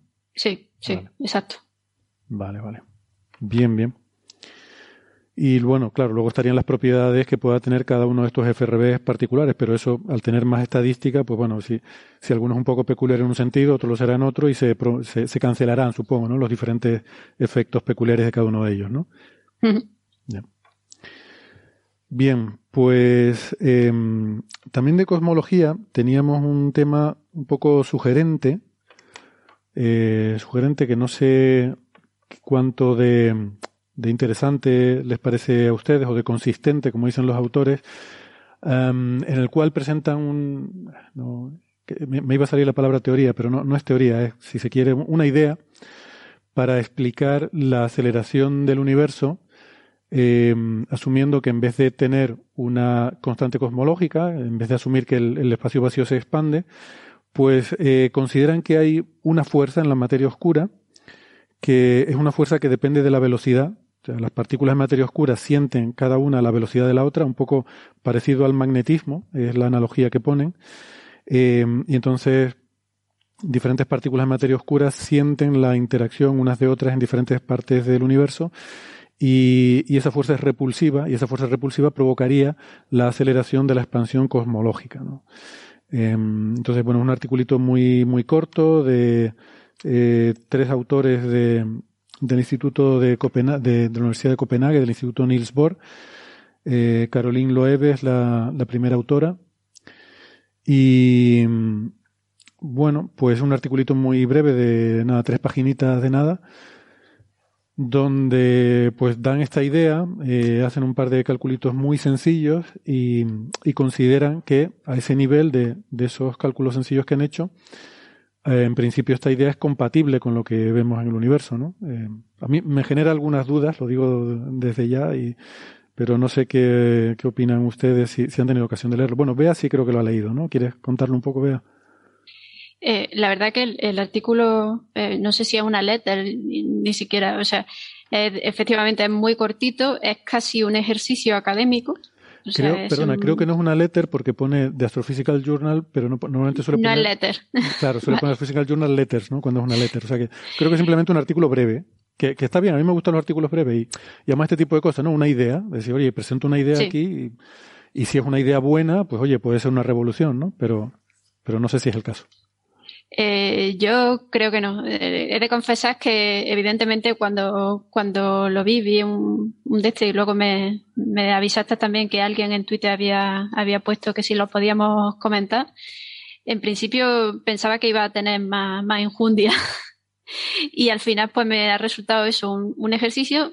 Es bonito, la verdad que, que, es bonito. Es simplemente suponer, como, como ya ha apuntado, esta interacción entre partículas de materia oscura y, nada, pues suponiendo esta interacción y no teniendo en cuenta la, la constante de, de, la constante eh, de la energía oscura como lógica, pues simplemente resuelven, resuelven la, no, no resuelven las ecuaciones enteras, solo resuelven la ecuación de la aceleración de, de, de Friedman y, bueno, pues lo que tienen es que parece que es compatible el considerar estas fuerzas repulsivas, tipo magnetismo, ¿no? Como tú has dicho, eh, asociadas a las partículas de materia oscura, parece que esto sí podría ser responsable de la, de la expansión que se observa, ¿no? Que nosotros eh, asumimos que se debe a la, a la energía oscura. Eh, lo que pasa es que los propios, autores en el, artículo ponen que bueno, que, que sí, que o sea que es una idea bonita, ¿no? El resultado supongo que cuando lo estaban haciendo, pues vieron que este, este resultado era muy atractivo y lo publicaron, pero luego ellos mismos mencionan que, bueno, en principio parece que no hay ningún tipo de, de conflicto, digamos, a, a, gran escala, pero a pequeña escala, o sea, cuando, cuando ya se van a los, a los halos de materia oscura y eso, pues sí que, sí que habría, sí que habría problemas. O sea, es lógico, ¿no? O sea, realmente lo que están, eh, tal y como lo han planteado, están planteando un problema, eh, eso a gran escala. O sea, no con esta, simplemente resolviendo las ecuaciones de Friedman eh, de la aceleración, no pueden luego ver el detalle de la formación de halo y cómo estas partículas de materia oscura, con esta fuerza repulsiva, qué implicaciones tendría, ¿no? Para la formación de la galaxia enana, en fin ya digo que a mí me ha resultado un bonito ejercicio académico, ¿no? De, de ponerte con el lápiz pues, casi como una cuenta de servilleta. Pero, pero realmente no, o sea, así a priori no le veo mucha más trascendencia que, que, eso, que, que, un resultado curioso. Pero no le, no le veo, no le veo mucha trayectoria porque tiene, puede introducir muchos más problemas que, que lo que va a resolver, desde luego. Yo, veo un par de problemas, si vos te pregunto. No sé si Francis o Gastón eh, ¿Quieren comentar algo? Yo, lo que, lo que, igual, uno se acerca a este tipo de artículos con cierto prejuicio, no, no porque uno sea un conservador, sino porque uno ya, vio, ya vio este tipo de cosas ocurrir, que es modelos de algún tipo de formación de las interacciones, a veces la gravitatoria, a veces una nueva interacción como esta, que en efecto logran parametrizar algún, eh, correctamente algún tipo de fenómeno, pero fallan en otro.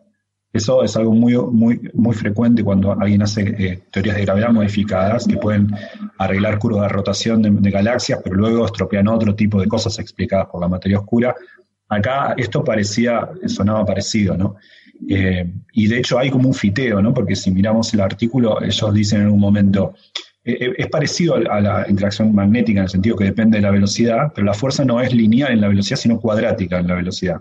Y de hecho dicen, solo funciona cuando es cuadrática, ni cuando es lineal, ni cuando es cúbica o cuártica. Entonces, hay como un fiteo ahí, bueno, y, puede funcionar, y, totalmente de acuerdo con Bea. Eh, es, divertido el cálculo porque es una idea simple y parece funcionar en ese observable.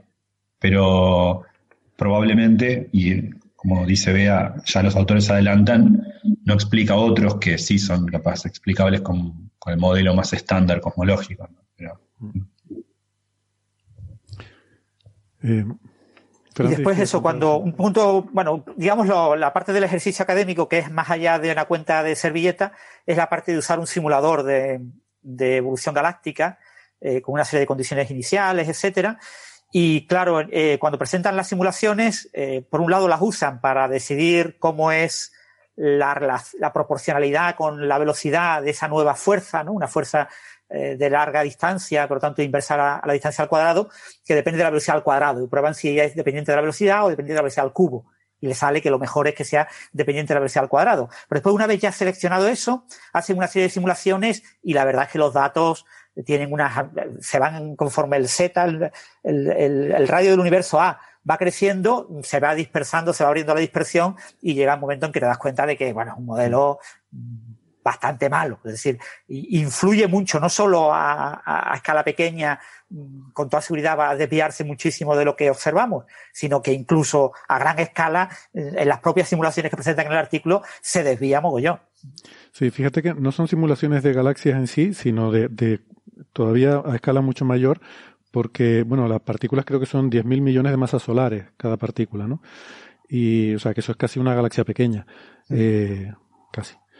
Pero, pero no, eh, mm, a ver, me faltó que me hubieran explicado más las simulaciones, porque me quedaron muchas dudas sobre cómo son las simulaciones, ¿no? Yo, yo tengo un par de problemas con, con esto, porque en parte, este tipo de cosas de fuerza repulsiva eh, y simular cosmología y tal me recordó mucho a cuando escribí aquel artículo hace un par de años de aquello de las masas negativas, que al fin y al cabo es lo mismo, una forma de meter una, una fuerza repulsiva, ¿no?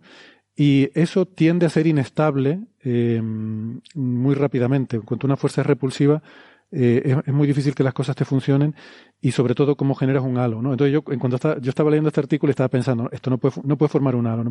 Y efectivamente lo dicen los autores, ¿no? Cuando llego al final, en la última parte de discusión, dicen, bueno, esto fallaría a pequeña escala porque en los halos, las propias, claro, imagínate, si una partícula de materia oscura en este halo de esta galaxia está sintiendo la interacción de otras galaxias para repelerse, ¿cuánto más no va a sentir la interacción de la partícula que tiene al lado en esa misma galaxia? Entonces, si le repele la partícula que hay en otra galaxia, ¿cuánto más no le va a repeler la de, la de su propia galaxia? ¿no? pero dicen, bueno, pero se podría meter un apantallamiento de forma que no sean sensibles a distancias cortas, sino que solamente sean sensibles a distancias largas.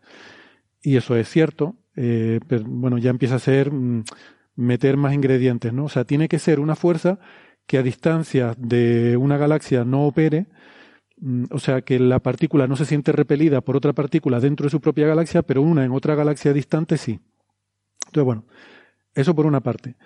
Por otra parte, no Por ejemplo, la propinada por una constante cosmológica. Sí, exacto. O sea, funcionaría exactamente así.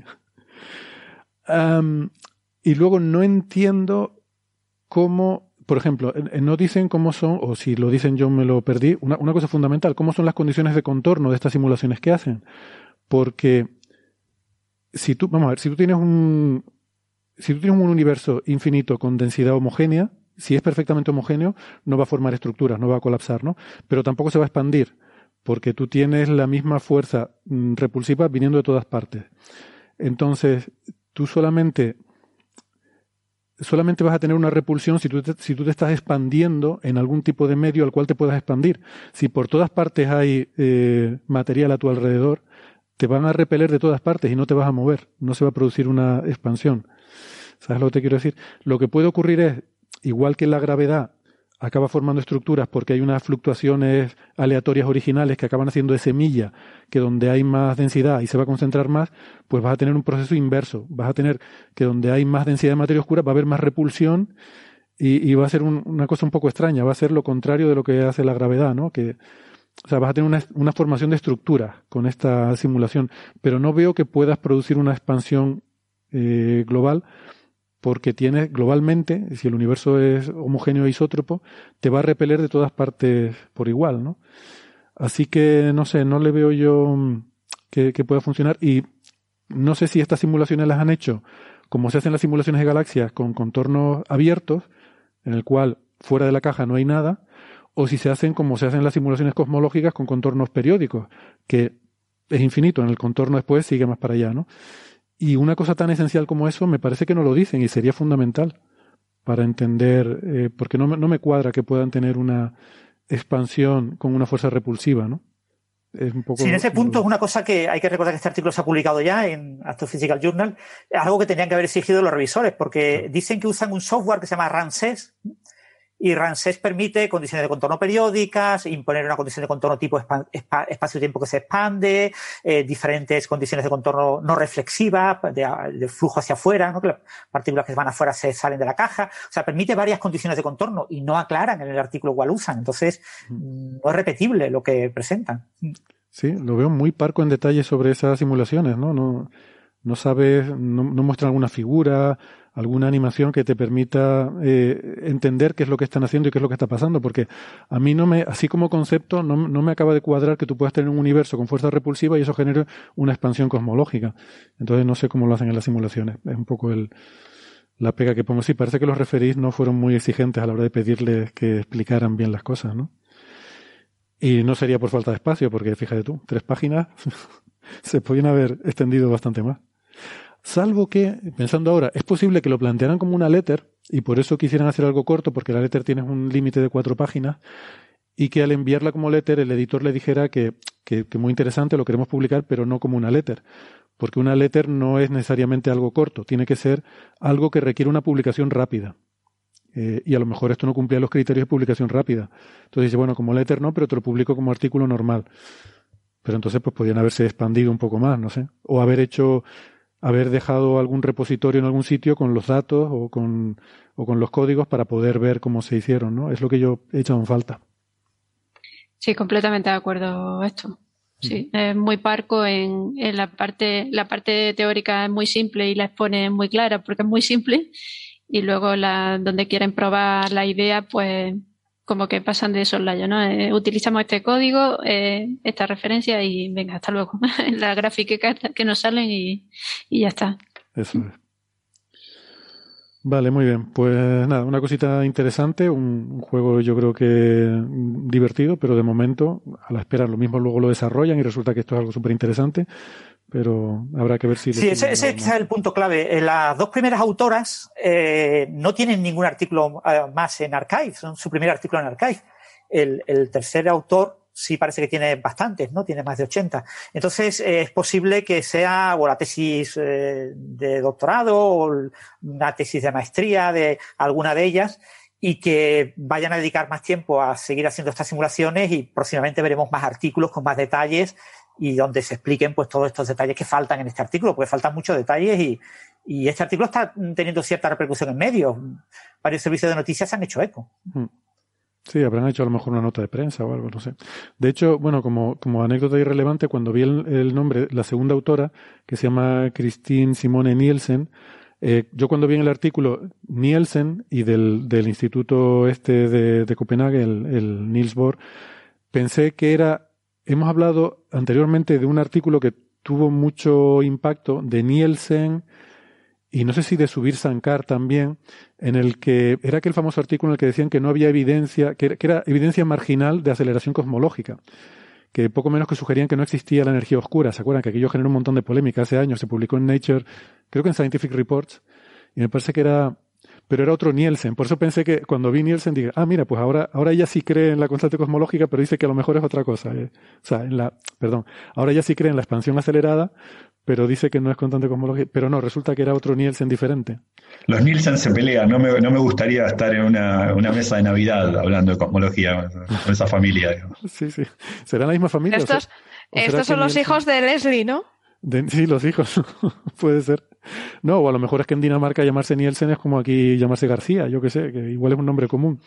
O a lo mejor son familia. El otro era JP, J.P, que creo que era de eh, George. Eh, no, no, Jape, eh, Jeppe Trost Nielsen. Jeppe Trost, exacto. No sé cómo se Jeppe Trost ¿eh? Nielsen, ese era, sí, sí, efectivamente. Lo tienes delante y era con Subir Sankar, el artículo. Eh, sí. Eh, con titulaba, un tal Gufanti y con Sarkar. Sarkar, sí. Se titulaba eh, Evidencia marginal de expansión acelerada porque cuando reanalizaban los datos de supernova, entonces se les quedaba solo en 3 sigma la evidencia de, la expansión acelerada. Y entonces en la nota de prensa decían que probablemente no hay expansión acelerada y que el premio Nobel estaba mal dado. O sea, toda una serie de despropósitos que creo que fue candidato a premio Ruido aquí por la nota de prensa, que era terrible. Bueno, pero no, no es ese Nielsen, es otro, otra Nielsen diferente, que no sabemos si serán familiares. Y entonces si sería divertido una cena de Navidad de esta familia. Tendría que ser curiosa. Bueno. Pues nada, vamos al siguiente tema eh, y, seguimos con temas así controvertidos porque, bueno, se publicó en la revista Nature, pero en la sección de, comments, de comentarios, eh, un artículo que no es un artículo de investigación, sino un, un artículo, pues eso, como si dijéramos un artículo de opinión de, eh, de un investigador que trabaja en el tema en la computación cuántica, en particular con em, una técnica que hace uso de fermiones de Majorana, que es una cosa que se supone que existen, y ahora nos contará Francis sobre el tema, que se intentan producir en laboratorio. Y este autor se llama Sergei Frolov, eh, pues dice que hay una crisis en el campo de la computación cuántica, con una serie de artículos, de trabajos de gran impacto que se han publicado, eh, supuestamente en los que se habían creado estos fermiones de Majorana, pero luego esos trabajos se habían visto que no eran correctos. Y habla un poco de una crisis en el campo de, credibilidad científica por prácticas, no, no vamos a decir fraudulentas, pero un poco eh, cosas mal hechas, eh, un poco de cherry picking, un poco de, no presentar todos los datos y que decía que esto era un problema importante y que había que buscar, en fin, que había que hacer una reflexión porque estaba, mm, porque había una crisis en el campo en general. Y yo leyendo este artículo, Francis, me da que pensar que esto realmente ocurre, o sea, que esto es más general que solo este campo, o sea, que, que es un problema. Habla, por ejemplo, de la importancia de publicar resultados negativos, de decir, he intentado esto y no he encontrado nada, como lo que decíamos antes de, Júpiter, ¿no? De que, de que había no solo en rayos gamma y no hay. Bueno, pues si no hay, pues publique usted que no hay, ¿no? Eso también es importante saberlo. Y, mm, no sé, hace una serie de reflexiones que yo creo que, que, son aplicables a toda la ciencia en general, porque muchas de las quejas que pone aquí eh, este investigador, yo creo que son, son generales, ¿no? Las vemos en, en muchos ámbitos. Problemas de reproducibilidad, que a lo mejor se dan datos, pero no lo suficientes para que alguien pueda ir y tratar de reproducir esos resultados, o cuando se intentan reproducir, pues resulta que no salen. eh, porque resulta que solo has presentado eh, lo típico que ponemos de cachondeo. Aquí vemos eh, un ejemplo típico de ajuste, cuando en realidad habría que decir, aquí vemos el mejor ajuste que hemos podido encontrar, ¿no? Pues ese tipo de cosas, ¿no? Que pasan desgraciadamente de forma habitual. Sí, bueno, Héctor, lo primero, aunque el título del artículo es eh, habla de, computación cuántica, la crisis no es en el campo de la computación cuántica, ¿vale? Eso es lo primero que hay que dejar claro. Es una crisis en el campo de la materia condensada, en los sistemas fuertemente correlados, eh, que es donde aparecen, digamos, las hijas de estado sólido, de manera genérica, ¿no? El, donde aparecen estos fermiones de Majorana, que son cuasi partículas, son como los electrones y los huecos en un metal, los un semiconductor. En un semiconductor tenemos electrones y huecos, pero los electrones no son electrones, ¿vale? No son partículas tipo electrón. Son ondas de miles o millones de electrones y los huecos son también, no son positrones, no son, son antielectrones, pero antielectrones de tipo cuasipartícula, es decir, son ondas de electrones que se comportan como un hueco, ¿vale? O sea, siempre lo que tenemos son electrones moviéndose en el material, ¿no? Eh, bueno, el, el, el problema... perdona, como cuando nos enseñaban en las corrientes eléctricas y nos decían que la corriente son cargas positivas que se mueven en un sentido, aunque en realidad nosotros sabemos que son los electrones que se mueven en el sentido contrario, pero lo vamos a considerar como cargas positivas que se mueven en otro sentido, ¿no? Pues es un poco lo mismo, ¿no?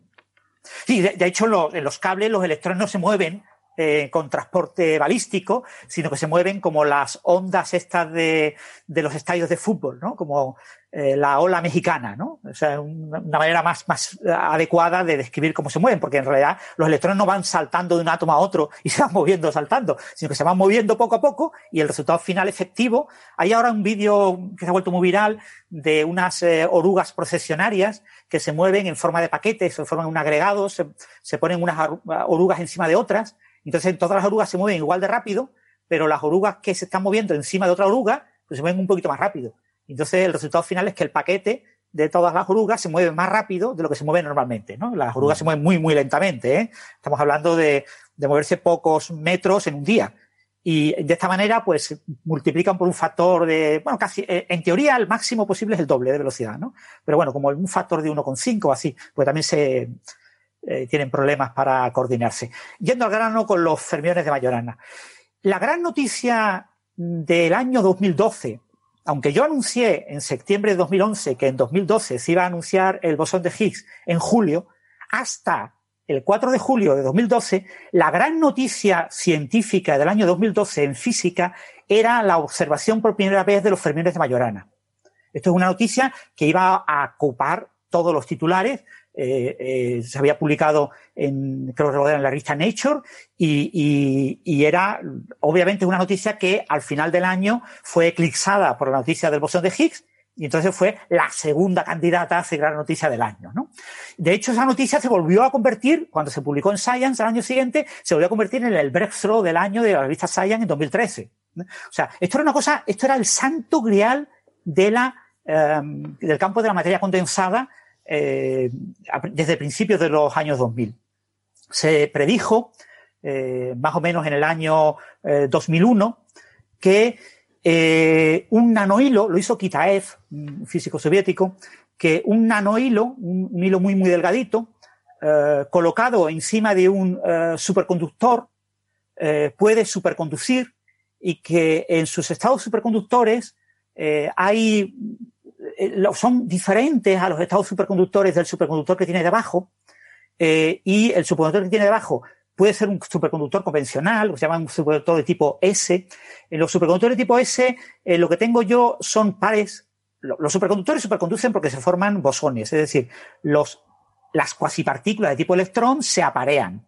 Entonces, dos partículas muy lejanas forman un par de Cooper ese par de Cooper se comporta como un bosón y se puede condensar a baja temperatura, forma un condensado Bose-Einstein y ese condensado Bose-Einstein es el que posibilita el estado superconductor. Entonces, en un superconductor es un material en el que tenemos eh, electrones apareados y electrones no apareados, tenemos como dos fluidos, un fluido superconductor y un fluido normal, un fluido de Fermi eh, para los electrones. Bien, pues eh, normalmente los pares de Cooper, los dos electrones cuasi partícula de tipo electrón que se aparean tienen spines opuestos, no spines, cuasi spines son cuasi partículas, tienen cuasi spin, tienen cuasi spin opuesto, uno para arriba y otro para abajo, o al revés, ¿no? Eh, son los superconductores de tipo S. pero y tienen un estado, digamos, el par de Cooper tiene un estado de tipo singlete. Pero puede haber también estados de tipo triplete, es decir, estados en los que eh, los spines, los dos apuntan hacia arriba o hacia abajo, ¿vale? En esos estados se llaman superconductores de tipo P. Los superconductores de tipo P son bastante exóticos, es difícil conseguir un superconductor de tipo P, pero lo que eh, pretendía hacer Kitaev era considerar un modelo de un nanohilo que se comportara como un superconductor de tipo P.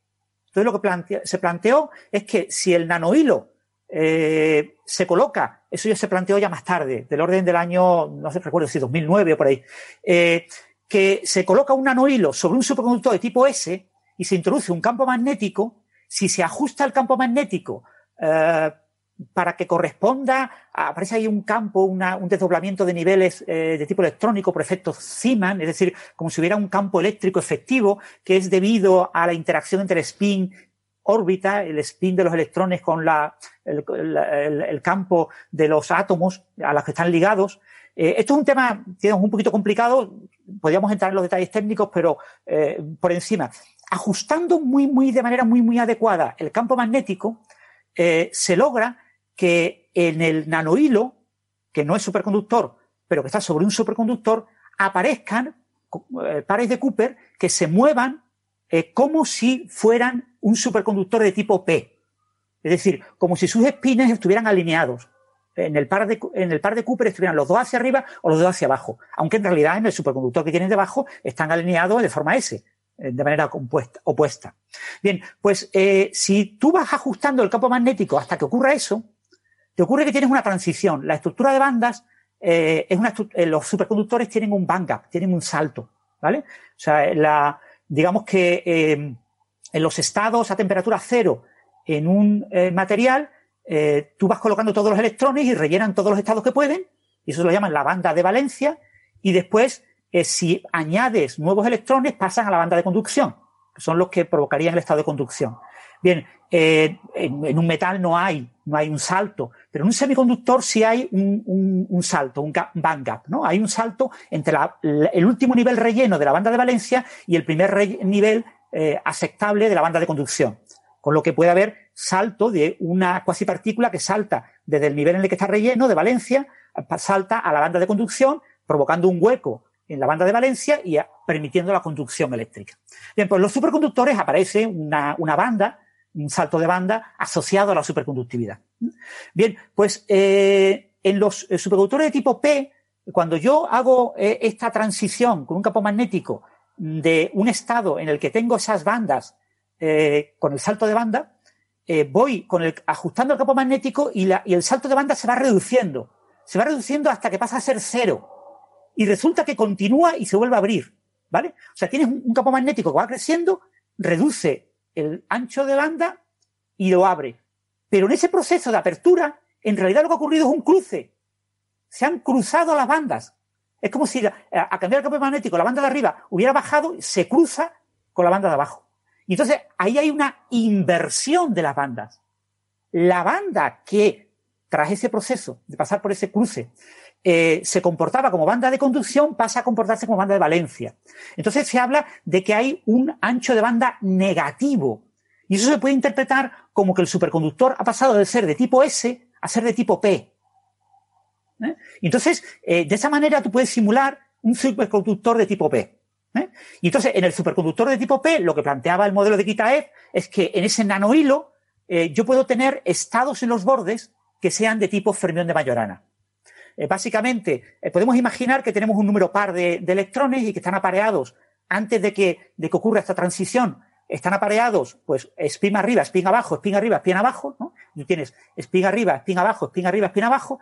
Cuando ocurre la transición, pasas a tener spin arriba, spin abajo, spin abajo, spin arriba. Spin arriba, spin abajo. O sea, eh, te queda el primero arriba, pero en lugar de estar apareado con el segundo, el segundo está apareado con el tercero los dos hacia abajo o los dos hacia arriba. Entonces, en lugar de tener apareamiento de tipo el primero y el segundo, el tercero y el cuarto, el quinto y el sexto, si fueran seis, tienes apareamiento, el primero está suelto, tienes apareamiento del segundo con el tercero, del cuarto con el quinto y el sexto está suelto.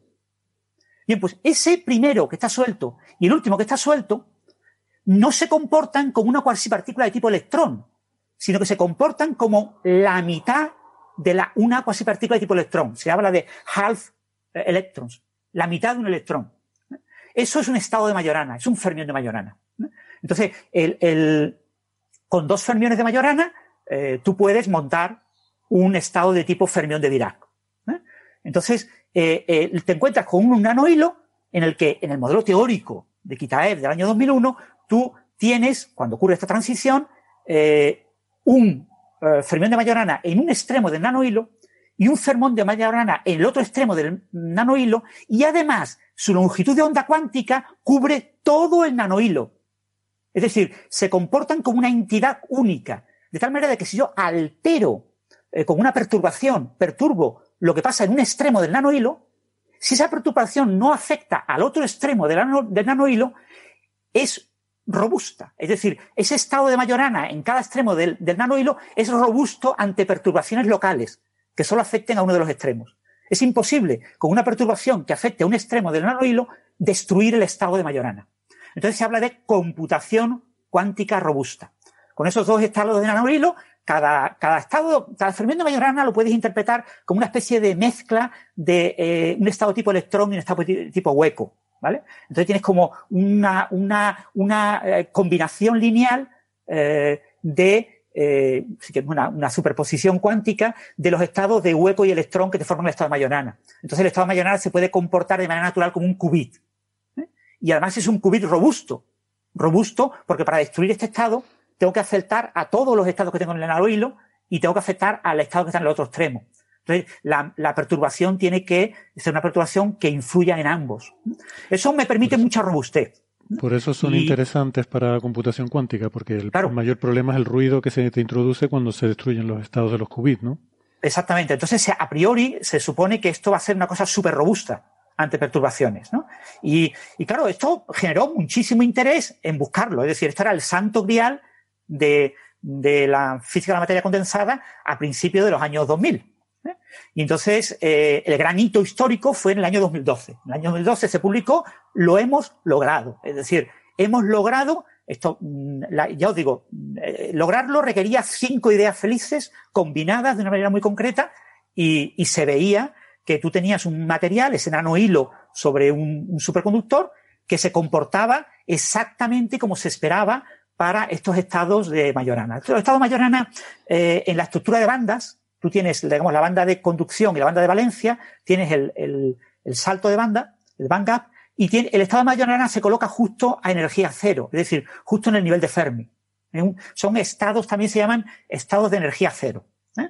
Eh, no que tengan energía cero, pero que están en energía cero respecto al nivel de Fermi. Entonces, estos estados, eh, tú los puedes observar aplicando un campo magnético tú para pequeño campo magnético tienes un en el que el nanohilo es superconductor, subes el campo magnético, deja de ser superconductor y después te aparecen unos nuevos estados de energía cero. ¿eh? Te aparece como un pico nuevo que no es, no es superconductor, pero que aparece un pico y asocias ese pico a la presencia de estados de Majorana. Y eso es lo que se observó. Eso tenía dudas, ¿vale? Cuando se publicó en el año 2012 ya hubo gente que dudó, ¿no? Bueno, esto no es tan claro que sea la, gran noticia revolucionaria. Esto tenemos que explorarlo en más detalle para ver de verdad si son estados de Majorana o no son estados de Majorana.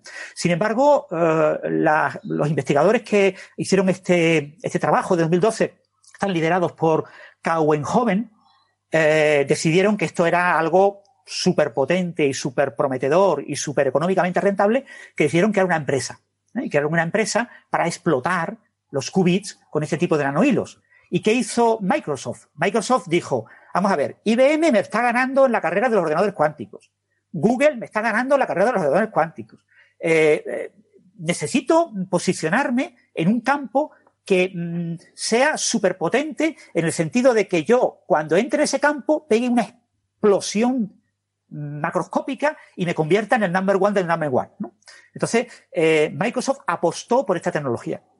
Compró esta empresa de estos señores y decidió que iba a desarrollar un ordenador eh, cuántico con tecnología de qubits de fermiones de Majorana. Entonces, eso, claro, la gente dijo, esto tiene que ser del no va más. Pero claro, hubo muchas críticas. Y empezaron a haber críticas de gente que quería repetir esto, porque había como 100 investigadores que estaban trabajando de forma independiente en tratar de lograr esto. Y cuando alguien se te adelanta, tú miras sus resultados con mucha lupa. hubo mucha gente que intentó repetir los resultados. Y hubo gente que logró repetirlos. Hubo decenas de personas, yo diría incluso más de 20, que lograron eh, eh, repetir el resultado, pero también hubo otros tantos que no vieron absolutamente nada. Aquí no vemos nada. ¿Esto qué pasa? ¿no? Esto se supone que son qubits robustos. Si yo altero un poquito un lado, un extremo del nanohilo, eh, eh, en el otro lado eh, tiene que mantenerse el estado eh, robusto y no ocurría, ¿vale? Muchas veces eh, veías lo que parecía un fermión de Majorana en un extremo del nanohilo, pero en el otro extremo no veías nada. Y tú decías, esto no es, esto no puede ser. Los fermiones de Majorana tienen que venir siempre a pares.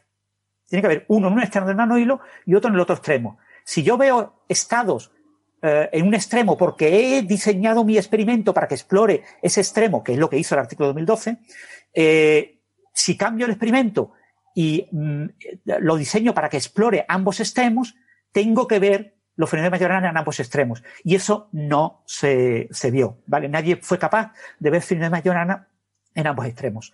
Y después, otro problema que había es que empezó a haber gente que criticaba este trabajo. Se me han adelantado. Si se me han adelantado, yo tengo que buscar una explicación alternativa. Y se buscaron varias explicaciones alternativas. Defectos en el nanohilo, eh, algunos efectos raros eh, de Andrés, varios efectos físicos raros que mm, podían dar una señal eh, en los experimentos muy similar a la observada. Entonces, te encuentras con que tienes un resultado dudoso con gente que lo repite y gente que no lo repite y con, además, interpretaciones teóricas alternativas. ¿vale? Y esto explotó en el año 2018. Eh, en el año 2018 eh, empieza a haber una línea muy clara de investigación que plantea que eh, es mentira, no hemos observado los fenómenos de Majorana. ¿Vale? O sea, no se han observado los fenómenos de Majorana todavía. Y todavía hay que seguir trabajando y eh, esa línea de trabajo eh, culmina en un trabajo de enero de, se publicó en diciembre de 2019, eh, yo me hizo eco en mi blog en enero de 2020. Y es un artículo negativo en la revista Science. Todo el mundo decía que era imposible que la revista Science publicara un artículo negativo. Y la revista Science publica un artículo negativo diciendo, un paper que se publicó en Science en el 2016 es mentira. Y este resultado experimental demuestra que estaban mal interpretados los datos y que había sesgo de confirmación, había cherry picking en ese artículo de 2016. Y eso se publica como artículo de investigación en la revista Science. ¿Mm? Claro, eso era el, llevarle la vuelta a la tortilla. Nunca se publica, nunca verás un artículo negativo en Science o Nature. Ahí lo tienes. ¿eh? Eso es lo que me hice yo eco en enero de 2020. Lo que a mí me llamó la atención de, del tema, ¿no? Entonces, eh, eh, bueno, eh, ese artículo provoca como que reafirma que esas ideas que había de 2018 son correctas y que este campo es un campo en el que hay mucho cherry picking y hay que tener mucho cuidado. Y entonces ahora recientemente, pues se ha eh, retractado por los propios autores un artículo que se publicó en Nature en el que observaban del grupo este de la el, el artículo de 2012, lo han retractado, lo han retirado han, repetido exactamente los mismos experimentos que hicieron con los mismos dispositivos que utilizaron en 2012, lo han repetido en el año 2020 y, eh, pero han analizado los datos con nuevos ojos y han visto que lo que ellos dijeron que veían en 2012 eh, no lo ven. ¿Vale? O sea, ven ese tipo de efectos, pero eh, no los pueden interpretar como fermiones de Majorana. O ellos, los propios autores han retirado eh, han solicitado que se retire su artículo y además han publicado en Archive un artículo que se supone que han enviado a una revista, supongo que del grupo Nature, Nature Physics o algo así por el formato, Nature Nanotechnology, en el que, no creo que la revista hecho, porque no se lo van a aceptar en hecho, eh, en el que comentan todo esto en detalle, es decir, cómo han vuelto a repetir todos los experimentos, cómo lo han analizado con nuevos ojos, cómo todo lo que se ha hablado y discutido en los últimos ocho años ha servido para que ellos eh, tengan que confesar pues que, que todavía, todavía no se han observado los fenómenos de Majorana. Es decir, aunque seguimos viendo publicados artículos que dicen que se han observado, todavía no se han observado, todavía está la pelea candente y todavía el premio Nobel no se lo tenemos que dar a Kitaev y al que los encuentre. Y esa es un poco la situación. Entonces, uno de los autores eh, que trabaja en este tema, eh, eh, que es el que ha publicado pues esta nota en, en la revista Nature, Frolov, Sergei Frolov, es uno de los que pues hace cuatro o cinco años decía que sí, que él observaba bosones de, de, de, Majorana, pero es uno de los que a partir de 2018 ha sido muy, muy crítico con los resultados y ha estado siempre diciendo que no, eh, no estoy tan seguro, creo que no, creo que hay maneras alternativas. Ha propuesto una de las explicaciones con estados de Andreev para eh, un tipo de estado asociado a la estructura de bandas del material que permite explicar lo que vemos. O sea, no, no que mm, los estados de Andreev den enfermedades mayoranas, sino que eh, permiten explicar lo que se entendía como una observación claramente única y específica de los fermiones de Majorana.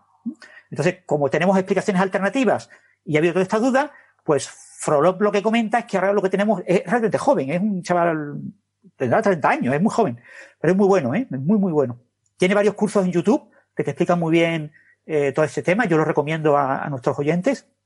Y es buscar Frolov en YouTube y te encuentras un curso estupendo, un curso de 12 lecciones, de 12 charlas de una hora, que empieza contándote todo lo que necesitas saber para entender sus eh, trabajos, sus artículos de investigación sobre este tema. ¿no?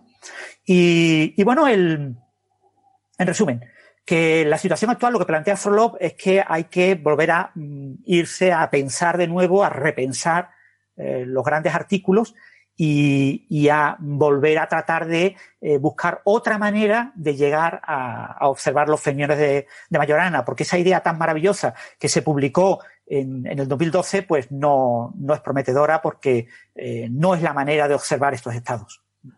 Vale. Bueno, pues nada, lo dicho, a mí me, me resultaba interesante por eso, ¿no? Por, eh, por esa reflexión que planteaba, que creo que es aplicable en general de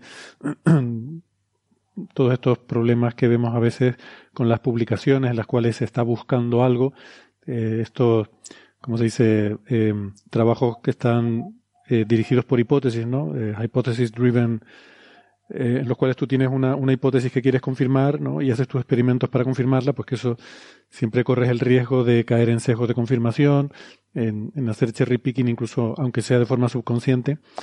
Y, y, bueno, eso, y que a veces es difícil reproducir los resultados, pero esta es una de las razones por las cuales justamente uno de los pilares de la ciencia es la reproducibilidad. Debe ser, eh, uno tiene que explicar siempre cualquier experimento, cualquier trabajo, de forma que otros grupos sean capaces de reproducirlo, para que sea, eh, para que sea un buen trabajo científico. Sí, es una de las cosas que comenta Frolov en su artículo, ¿no? Que, que él apoya la, la, idea de la ciencia abierta, ¿no? Ese artículo que publicó, bueno, el artículo más famoso suyo es de 2018. Los artículos más recientes ha estado siempre publicando eh, todos sus códigos y todos sus datos en, en la web. Uh -huh. eh, sí. eh, él tiene esa costumbre, que no es una costumbre habitual en el campo. O sea, en el campo de materia condensada es raro que alguien eh, publique eh, sus datos y su software de análisis eh, en la web. Se considera que tu dispositivo es tuyo, ¿no? Es como una cosa que tú has hecho. hay muchos trabajos en los que se fabrican dos, tres dispositivos porque fabricar el dispositivo cuesta muchísimos meses de trabajo, ¿no?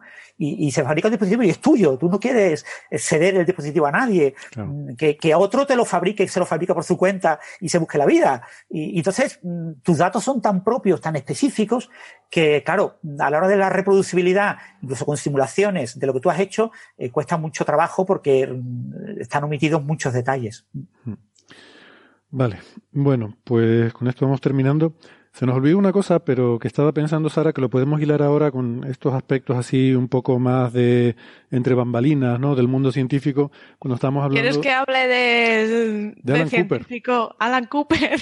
Hablando de los pares de Cooper, bueno, este no tiene nada que ver con el de los pares de Cooper, pero el, cuando hablamos del artículo que nos contó Sara sobre el campo sí. magnético de la Tierra, el primer autor, Alan Cooper. Comentamos pues, que era un poquito peculiar. Sí, Sí, porque en 2019 le echaron de su propio laboratorio. Mm. Del que era director. Sí, sí. Mm. Sí, porque resulta que... Huele, huele, a revolución, me gusta esto. Sí, es que según parece es muy buen... Eh, según yo me estuve leyendo la noticia y según parece es muy buen científico, investiga muy bien, pero no hay un dios que la aguante. Sí. Y hacía la vida imposible a todo Kiski. Sobre todo a la gente, porque no te echan por hacer la vida que a otra gente, salvo que sea la gente que trabaja para ti. a la gente que él, era el director del, del, laboratorio, ¿no? O sea que, por lo visto, a sus estudiantes y postdocs los tenía amargados. Lo, bueno, lo habían acusado de bullying, ¿no? Hmm. Así que. Os podéis imaginar. Claro, él en su defensa decía que, el, que, que, bullying no, que lo que pasa es que él tenía estándares muy elevados y muy exigentes para sí mismo y que quería que la gente que trabaja con él pues eh, se rija también por esos estándares y que ocasionalmente a lo mejor se le había calentado la boca y había dicho cosas indebidas pero que no, pero que no hacía bullying. Digo, pues todo eso que estás diciendo se parece mucho a lo que es hacer bullying, ¿no? Sí, eso es bullying, pero claramente. O sea, ese agujero que tenías en mitad del patio de la zona donde tirabas a los alumnos que según tú no valían al grito de ¡Esto es Australia! Pues no. sí, sí. Sí, por cierto, que es de la Universidad de Adelaida. El... Australia viene Ahora. No, El, eso, que no confunda a la gente, Alan Cooper se llama muchísima gente, ¿no? Y, Alan Cooper es el, padre de Visual Basic, por ejemplo. También, no, ese no, no os metáis con él, hombre. Aunque. Bueno, a ese, había que echarlo también de Le podríamos pegar, sí, por favor, porque qué, horror, ¿eh? Ese, también es para meterlo en la cárcel. Bueno, pero, pero vamos, que eso fue ante, esto que estamos hablando fue anteriormente en su laboratorio anterior, antes de mm. este trabajo que hizo ahora, así que esperemos que, en fin, que ahora... Que toda esa, toda esa eh, cantidad de gente que estaba, de autores en el artículo, esperamos que no hayan sufrido mucho. Sí, podría, podría poner una nota al final, ¿no? Ninguno de los autores de este artículo ha sufrido daños durante el desarrollo de la investigación. Me robaste el chiste. Ah, perdón. Bueno, que está, es que además buscando a Alan Cooper, ostras, es que le busqué y aparece una foto y da miedo. el típico tío grande que te pega en el cole. Sí, sí. Bueno, a lo mejor realmente no decía cosas tan graves, lo que pasa es que si, si ya de por sí la pinta da miedo, pues a lo mejor decía buenos días y ya te, te quedabas tú intimidado, ¿no? Hay gente que es así, hay gente que intimida y que, en fin. Bueno, pues no sabemos la historia, pero debió ser... Eh, debió ser gorda, ¿eh? Debió ser gorda, sí. Y... Ah, y otra cosa, eso es la, la, parte un poco negativa de este artículo. Nos faltó mencionar la parte más jocosa y más humorística, que es que eh, a, esto, a esta serie de eventos eh, terribles de cambio climático, de crisis medioambiental, de no sé qué, ellos lo mm. llaman el evento Adams. Ah, sí. Y lo llaman el evento Adams. Además, lo dicen en el artículo, lo dicen en el propio paper en Science. Dice que lo, lo hacen en honor a Douglas Adams, el autor de la guía del autoestopista galáctico, porque todo esto ocurrió hace 42.000 años, entonces por la coincidencia con el 42, ¿no? El, el, timing de que coincidiera con el número 42. A mí me sorprende que un artículo en Science pueda incluso poner estas cosas, ¿no? Esto a lo mejor lo cuentas luego después en la nota de prensa o, tal, pero, pero no, lo pone aquí en medio del artículo con, con un par de narices. Dice, el, describimos esto como el evento geomagnético transicional Adams, o eh, para resumir, el evento Adams en honor del escritor, además dice el escritor científico, de Science Writer, eh, Douglas Adams, porque, eh, bueno, por la coincidencia con el número 42. Y se quedan tan anchos y no le dicen nada. En fin. Bueno. Eh, tenían miedo, es que tenían miedo del primer autor. Sí. No rechistaron. Cualquiera. Cualquiera rechista, Cualquiera ¿sabes? nada. Yo que sé, estas cosas pasan con los revisores, ¿no? Que a veces los revisores, con que uno diga algo, ya te lo quitan y, si ningún revisor dice nada, pues eh, te lo cuela y sigue para adelante, ¿no? Es, la cosa que tiene esto de la revisión por pares, ¿no? Science tiene tres revisores, ¿no? Y se ve que no les pareció mal. Bueno, en fin. Bueno, pues listo, venga, vamos. Aquí comienza señales, señales, señales de los oyentes. De los oyentes, de los oyentes.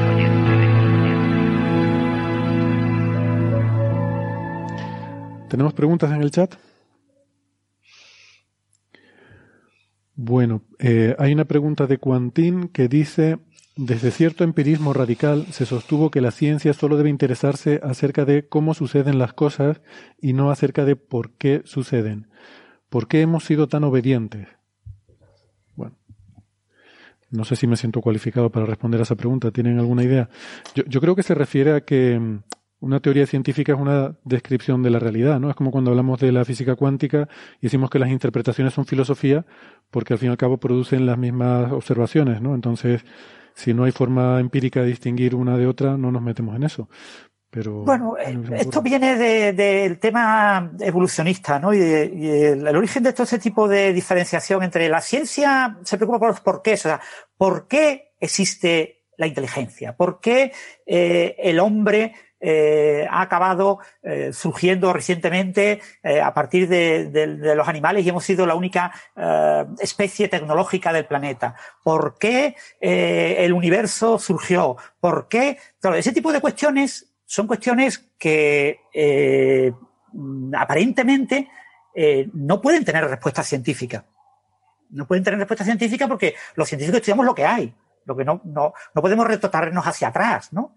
Entonces, eh, por eso se suele decir que la ciencia explica los cómo, cómo mm. ocurren las cosas, y no los porqués de las cosas. Eh, yo estoy, estoy, estoy de acuerdo con Francis. quería, sobre esto hace poco hablaba con unos colegas, eh, quería hacer dos comentarios nada más. Eh, estoy totalmente de acuerdo que uno eh, cuando a veces incluso abusa de la palabra por qué. Si uno está trabajando con un colega, con un par epistémico, a ver cuántas veces se ha encontrado frente al pizarrón diciendo ¿y por qué eso es cero? Y el otro le contesta. El por qué uno, ¿por qué? Porque cuando uno está con un par sabe qué quiere decir ese por qué. Pero uno, la misma persona que hace esa pregunta o que recibe esa pregunta cuando habla con un par epistémico, cuando está hablando con otra persona le preguntan por qué la gravedad es atractiva, le molesta. Uno dice, no, no, eso no se pregunta en ciencias, ¿no? Pero ¿por, qué se da esa, esa, suerte de esquizofrenia? Se da por lo siguiente, los conjuntos de creencias funcionan a veces cuando nadie cree en ellos, ¿no? Ese es un ejemplo muy, muy citado.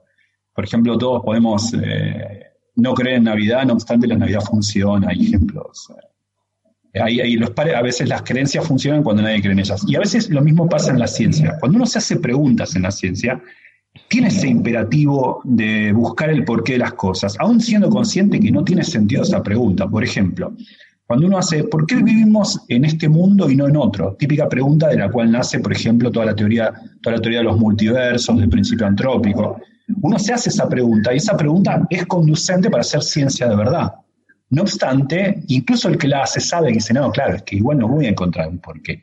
No obstante, el porqué es el que vehicula la pregunta. Digo, a veces funciona el porqué como una suerte de paso intermedio en la cocina científica. No es que las personas que son realistas dogmáticas, ya que alguien está mencionando empirismo, empiristas, que sería empirismo, que sería lo contrario, no es que las preguntas que las personas que son realistas dogmáticos, que creen en la existencia de, la, de las leyes de la naturaleza, sean tontos y crean que a algún momento voy a encontrar el porqué de las cosas. No obstante, la pregunta del porqué igual vehicula, ¿no? Es totalmente cierto lo que dice Francis. Uno no, no va a contestar con la, eh, eh, la, con la ciencia un porqué, va a, preguntar, va a contestar un cómo, un cuántas veces, preguntas de ese tipo. No obstante, esa pregunta sí está eh, en, el, en, el, acto volitivo de buscar todo el tiempo, ¿no? ¿Por qué esto es así, no de otra manera? No va a encontrar esa pregunta, esa respuesta, pero la pregunta igual es vehiculada por el porqué.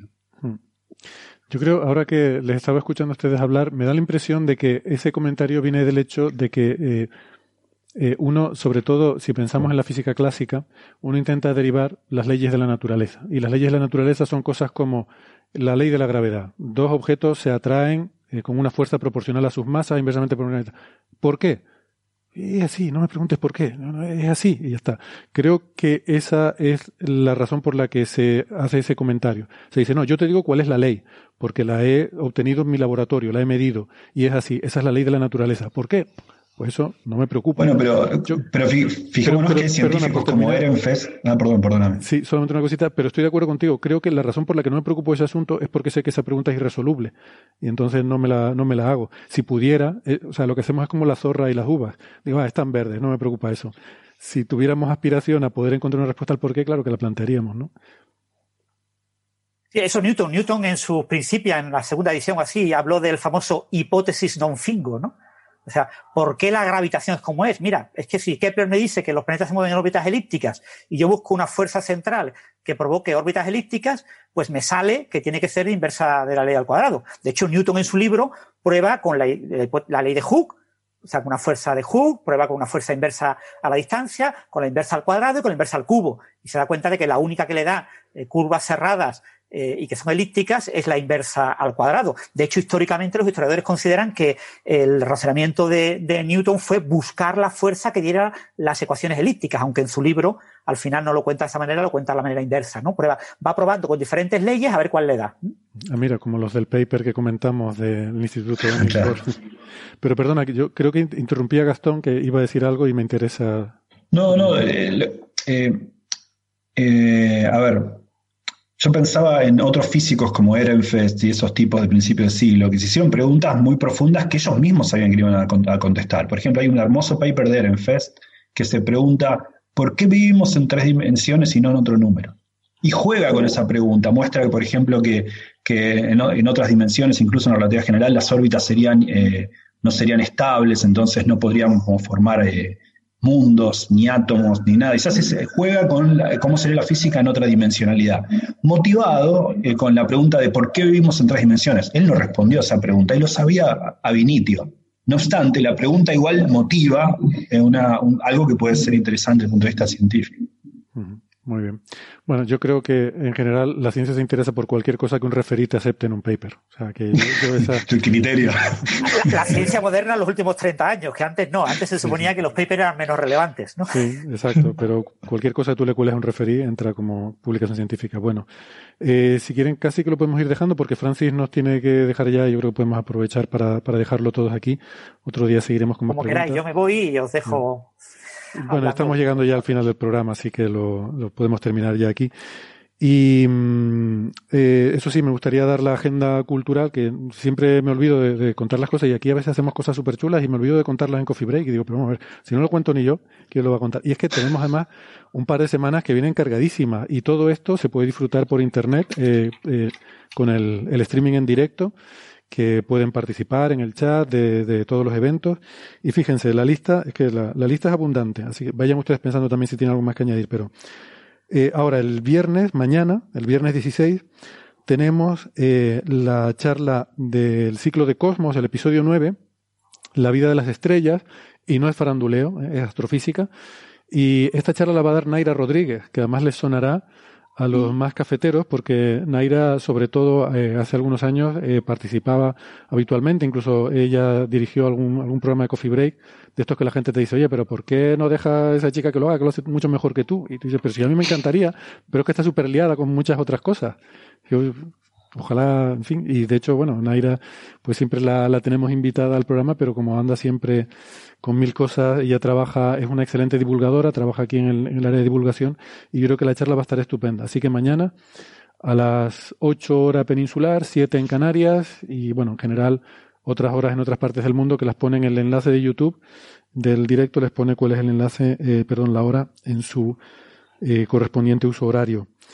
El próximo martes, día 20, del ciclo que tenemos del Grupo de Observadores Astronómicos de Tenerife, eh, que hay una conferencia cada mes, pues la de este mes es sobre el Sol, pero el ponente no es muy bueno, así que no hace falta que tampoco. Pero ese será el martes día 20. O sea, martes día 20 expones tú. Eso es. El día 28, mm, yo lo voy diciendo ya con adelanto porque es que se me va a olvidar, pero esto está súper chulo. Va a haber una mesa redonda, un debate sobre la vida en el universo, eh, y en el debate van a participar Carlos Briones, que igual le suena, es un divulgador muy famoso, ha escrito un libro sobre, ¿cómo se titula? ¿Estamos solos o algo así? Estamos solos. Estamos solos. Eh, y bueno, se dedica a la astrobiología, al Centro de Astrobiología de Madrid. Eh, son, son, cuatro participantes. Carlos Briones, Eva Villaver, que es, es astrofísica, es una excelente divulgadora. presentó aquí en el museo un libro que se titula Las mil caras de la luna y mm, creo que pusimos la, la, conversación que tuvimos con ella en un episodio de Coffee Break. Va a estar también Enrique Pallé, que es experto en exoplanetas, eh, también ha estado en algún, algún Coffee Break. Y eh, Sonia Sánchez, que es doctora en biología de la UCAM, la, eh, la Universidad Católica de Murcia, que es quien organiza este evento. Yo voy a estar de moderador de, del evento, así que eh, intentaré no arruinarlo mucho, pero con este elenco de estos cuatro participantes yo creo que va a quedar una tertulia estupenda sobre la vida en el universo. Eh, así que se los recomiendo. Y de hecho, este, este evento, esta mesa redonda, en realidad, ya les adelanto, es un poco un clickbait para un eh, curso que está organizando la universidad de experto en astronomía con eh, una serie de profesores estupendos. Algunos han sido profesores míos de, aquí de la universidad, como Artemio Herrero, que es el director del curso. Y, bueno, pues es un curso que se puede hacer eh, online, que, lo organiza la UCAM y que yo participo como subdirector del curso, pero no doy clases ni nada, así que no hay que preocuparse, solamente estoy en las partes administrativas y de, de organización del, del curso que, bueno, pues esta mesa redonda va a ser un poco un evento, una especie de evento inaugural de ese curso y les aconsejo que no se la pierdan porque eh, toda esta gente, la verdad que nos, hemos puesto muy contentos cuando pudimos confirmar que iban a, participar en, esa tertulia, que como digo será el día 28 a las, eh, creo que a las 7 horas peninsular, pero bueno, lo, lo anunciaremos convenientemente. Y el viernes que viene, día 23, perdón que me salté un poco el orden, el viernes día 23 es el día del libro. El libro, ¿se acuerdan de esas cosas con páginas que, que se, se les da así, que, tienes que pasar la página con el dedo? Pues eh, es ese día, el día del libro, el Día Internacional del Libro, porque es la fecha en la que murieron tanto Cervantes como Shakespeare. Eh, prácticamente creo que uno un día y otro el día siguiente, eh, pues murieron en la misma fecha. Y entonces pues es el Día Internacional del Libro. Así que con ese motivo vamos a tener una conferencia que se titula eh, Cervantes y Sagan, dos eh, extraños compañeros de cósmicos de viaje o algo así. A ver, dos, dos extraños compañeros cósmicos, entre paréntesis, de viaje. Y es una charla que va a dar eh, Michael Gordon, que es eh, profesor en la Universidad de Carolina del Norte, la va a dar eh, por videoconferencia, pero la tendremos aquí en el museo. O sea, pueden venir al museo, lo pondremos aquí en la pantalla grande o bien disfrutarla desde casa.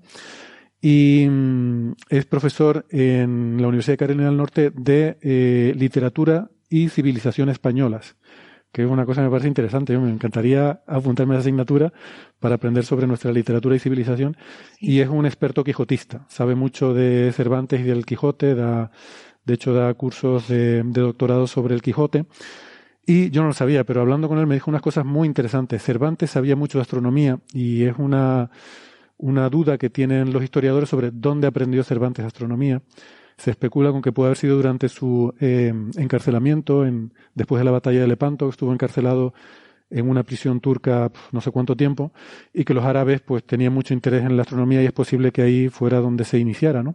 Pero la cuestión es que, ojo con esto, el Quijote puede haber sido la primera obra de literatura en la que eh, se habla de un viaje eh, espacial y en la que se habla de la visión de la Tierra vista desde el espacio. Esto es incluso anterior al Somnium de Kepler. Y está metido ahí un poco mal puesto porque hay una parte en la que, yo no sé si él va a hablar de toda esta historia, así que la, comento un poco por encima. Hay una parte en el Quijote donde se habla de Clavileño, que era un caballo mágico, volador, que bueno, al final era una broma que le estaban haciendo a Don Quijote para burlarse de él pero supuestamente eh, hace un, un, vuelo imaginario sobre Clavileño y ahí Sancho Panza cuenta lo que él vio, se, los habían, le habían vendado los ojos, pero él se quitó un poco la venda y dice que volaron tan alto que salieron eh, por encima de la tierra que podía, mirando hacia abajo, podía ver la tierra como una semilla de mostaza. Esa puede ser la primera descripción de la tierra vista desde fuera en toda la historia de la literatura. Eh, eh, ahí cuenta, cuenta esa historia y cómo llegan a las Pléyades y ven las Pléyades y tal. O sea, puede ser el primer viaje imaginario, eh, antes incluso del Somnium de Kepler, ¿no? Bueno, supongo que todas estas cosas nos va a hablar Michael Gordon, o quizás no, quizás hablará de otras, no tengo ni idea, pero desde luego que va a estar interesante, no me cabe ninguna duda. ¿Alguna cosa más? Pues con esto yo creo que le ponemos el lacito al programa de hoy. Y nada, pues muchas gracias como siempre por habernos acompañado, a la gente que ha estado siguiendo el chat. Eh, siento que hoy la sección de preguntas haya sido más breve que en otras ocasiones, pero bueno, la semana que viene tendremos otra nueva oportunidad. Y gracias a, la gente que nos ha estado siguiendo hasta ahora. Gastón, Bea, Sara, gracias también a María y a Francis. Hasta la semana que viene. Chao, un besito. Hasta luego.